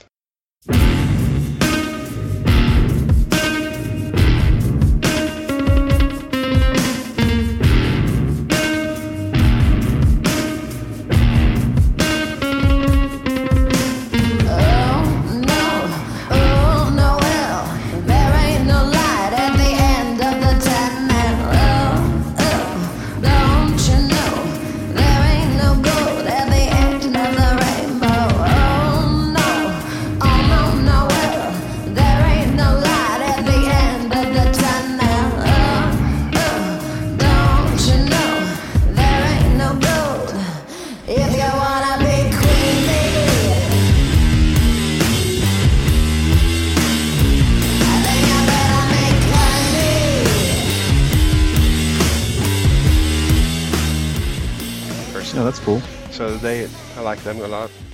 Um, I think the new Rolling Stones album is pretty slamming. Finally, they're playing blues again. It sounds almost like an updated version of, of the music they played in the 60s. I really like that. No, that's good. I haven't checked that out yet. Only the Stones sound like the Stones, so, so that's a nice one. And I like the new Steeleye Span. It released a fantastic album called Dodgy Bastards.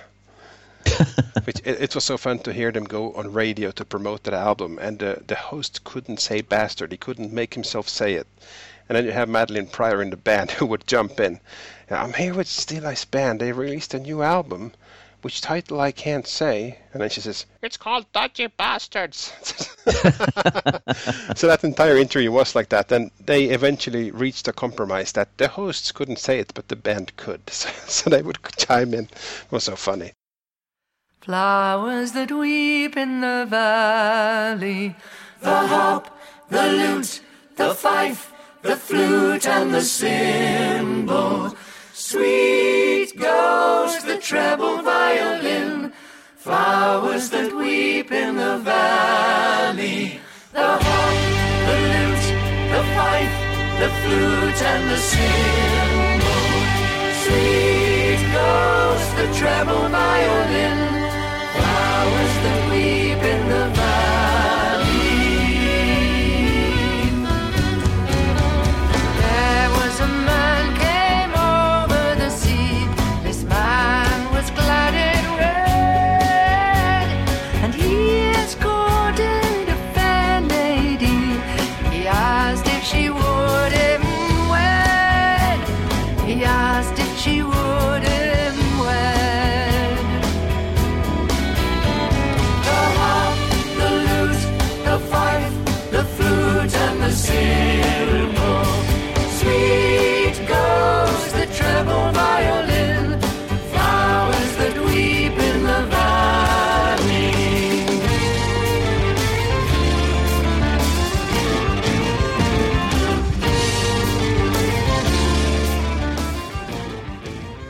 No, I listen to a lot of the same stuff too. It's um, some something old, something new, li- like always. I spent the year. I listened a lot to Sister Sin, still mourning their breakup of end of last year, and I listened a lot to another band that um, sort of splintered this year, which was very sad for me. Is uh, a Norwegian band called Katzenjammer, who are all now doing solo projects through 2016. But I have a hope that they will get back together again after a while. So we'll see. Cool. Oh, one other band that I did discover this year, I have to mention the Joy Formidable, a band that I discovered has um, uh, been around for a few years, but very heavy, well, kind of heavy and anthemic type of music. There are a little bit of big country type sounds in there, but it's more, it's a female fronted band, female guitar player, three piece, and uh, it's good stuff.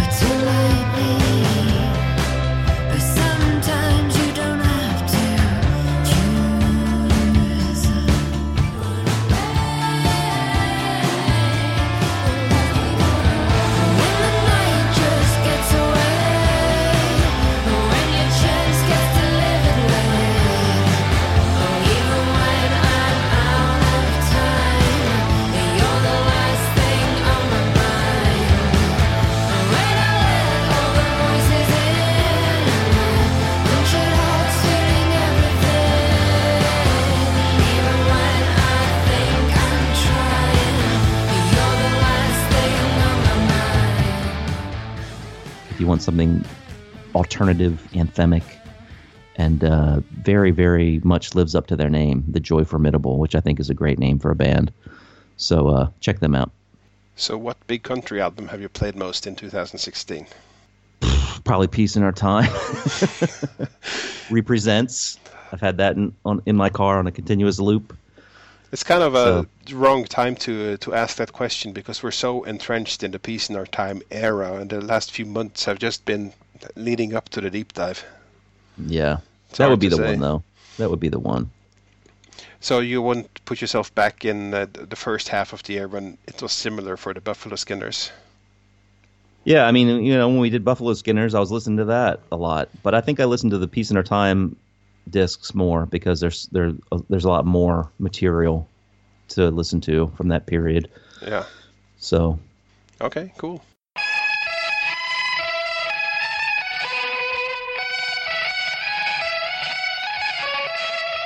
We have already heard from Ayelet once in this episode, and now we're going to hear from her again. She had a presentation about Stuart Adamson on the 19th of December this month, or just earlier this week as I speak, where she was in a music club, talk about his life, play clips from his music, show videos, and just do a talk, which was awesome. And uh, she's been posting about that on her Facebook page. And I asked her if she would be willing to record a Speakpipe for us so we could all hear about it here. And thankfully, she agreed. So, here for the second time in this podcast, Ayelet, the floor is yours. Hi, this is Ayelet Saxton from Israel. Here's a little report about the Stuart Adamson talk I gave in Tel Aviv last night. If you're following the podcast's Facebook page, then some of you were probably aware of it.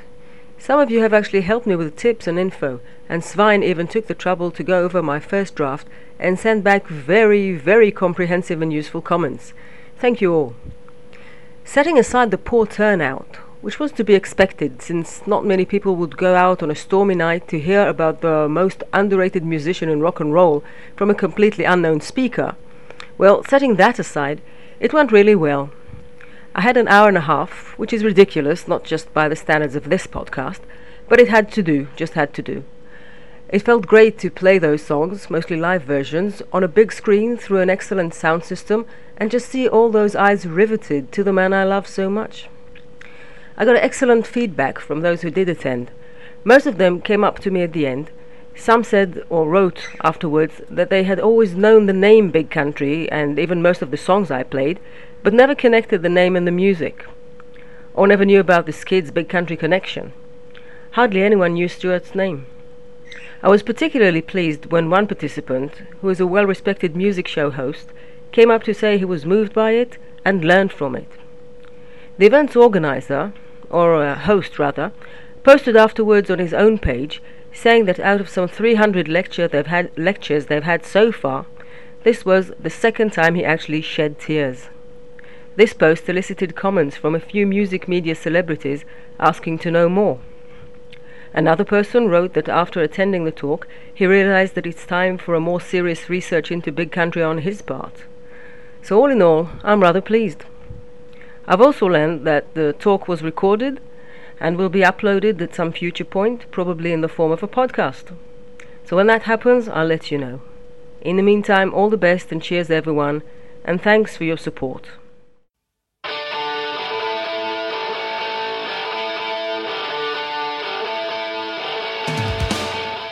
I think that wraps up the Yuletide. I think um, my timer for this Skype thing has passed three hours, and that's just the current recording because we had a pre-recording too. Oh, it's it's been three and a half at least. Yeah. So I don't think we can keep adding to this. I think we need to end this monstrosity, otherwise it, it will be into the new year before it's edited. Yes, let's let's finish.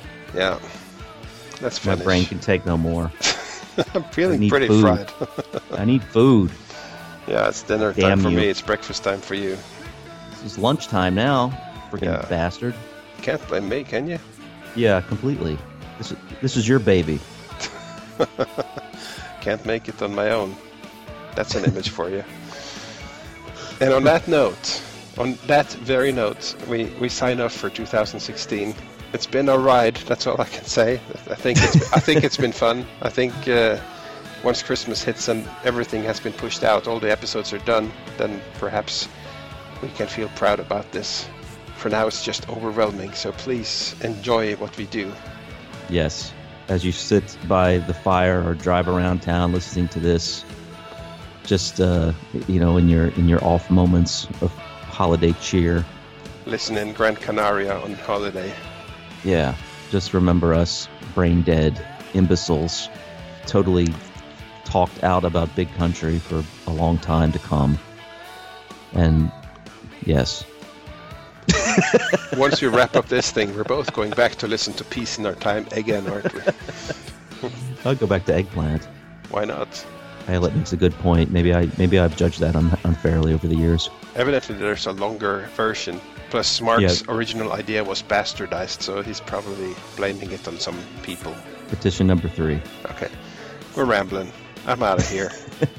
Bye, everyone. Thank you so much for the year, and uh, we'll see you next year. Who knows when? Who But knows? Barry, Barry, don't ask us any more questions. Thank you. It'll come when it comes. All right. Merry Christmas, Tom. Merry Christmas, Svein. Thank you. Enjoy the holiday break, and uh, thank you for all the episodes we did. It's it's uh, it's usually fun. It's the editing that is a bitch, but it's all worth it when it comes together. Yes, it is. It definitely is. I think we can we can feel proud of the the output we've had. Yeah. Maybe All it's right. a good maybe it's a good thing that people don't get to rank the Yuletides. Yeah, I can't, can't imagine what kind of fool would try to do that. No. The insanity. All right. I'm out of here. How about you? That's good.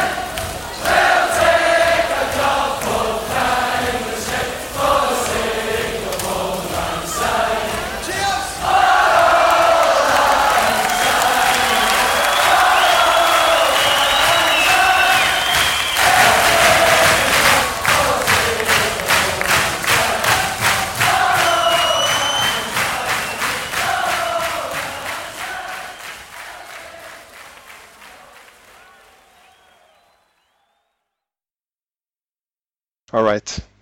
I'm out of here. How about you? That's good. All right. Good, Good lord. lord. I've never been so exhausted. It's insane. It's insane. Three and a half hours. I don't know what you're gonna do with this. oh man. Uh, enjoy. Yeah. I would like to suggest Good King Wenceslas. Uh, what? What's that? I would like to suggest Good King Wenceslas as the background music. Good that old King Christmas carol. Wenceslas? I Good don't know King that. Wenceslas. Oh, I Good don't know Good King that. Wenceslas looked out on the feast of Stephen. Oh, that was beautiful. Brightly shone the moon that night, though the frost was cruel. You don't know that one? I'll uh, take that voice, put it in a loop, and ha- have that in the background. Yeah, that would be great. That would be fantastic. It wouldn't be distracting at all. okay. But that's probably the longest one. The longest episode. You would talk about Buffalo Skinners. Sorry, I was muted there. Let me get us back on track. Um, yeah, so that is that's uh anyway, hold on. How did I end this? Silent but deadly as always. And this is the first time I didn't have my notes completely ready, so I'll. That happens all the time. All the time. What are notes? Something that some of us use to, to prepare and be ready for this thing, so that others don't have to. Ah. Also, um, what was I going to say? Uh, it slipped my mind. Never mind. That's the end of that. It's lost in the sand. How how should how much longer do you think we should go? Well, let's see. What is it? Eleven thirty. Good lord! I haven't even eaten breakfast yet. Uh, we, we have uh, Kenny Henderson uh, bringing up again uh, your pronunciation of of bros as a thing that that's what he took away from the Peace in Our Time. I've never heard of, of them before. Bros, I guess that, that is how they're is how that name is pronounced, which doesn't make sense for an American because we have the word bro is B R O and it's an off used word by imbeciles. Bros. Come on, bro. It's so funny Or bra. because uh, we we subscribe to uh, or Jen subscribes to the Classic Pop magazine, and we got the latest issue this week, and Bros is the cover artist of that issue. Oh, really? Wow. So that made me think of you. You will always be the the Bros guy now. So they're still around, or he, They're- or is she, or is it a, is it a duo? It's a duo, or it was a trio, but uh, two of them are actually brothers, Ah. which which is why they have that name. okay. Yeah. So bros. Yeah, and uh, yes, they they um, I wouldn't say they have are still around. I would say they are back because they were gone for the longest time. But I don't really follow them. But I know that they they were hugely popular and then they bombed. Sort of, they were one of those like uh, overnight sensations, and after a while they were gone. But now they're sort of back and they're old enough that they perhaps are seen as industry veterans. But I haven't followed them, and this is exhausting my knowledge. Clearly, of are mentioned on the pod. Clearly, are mentioned on the podcast. Yes. uh, rebirth to their career. yeah, they can they can thank us for that, or people can blame us depending on your view. Blame blame Tom's pronunciation because that's what is making us talk about them now. So are you not entertained? Take that son of a bitch, wrap it sideways, and stick it up your candy, whatever. Was that a Norwegian rock? Perhaps. the rock and roll.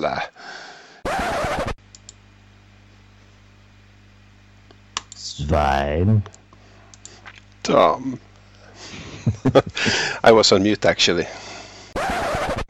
Yeah, I'm. I'm sorry. I was listening. My kids just barged in my room here. They're having some issue. Um, say hi real quick, but we gotta. We gotta. We gotta go. Hello. Hello there. Hello. Hi. Go ahead. Say something back. Hi. Say something more creative than hi. How you doing? I'm very good. How are you? What are you going to do today?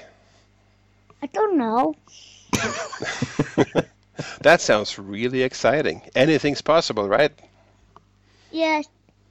They're fighting over a PlayStation controller. You guys have to figure it out. Bye. bye bye. Well, we got oh. we got to wrap this up because it's been three hours. I've got kids down here at the. Barbarians are at the gate.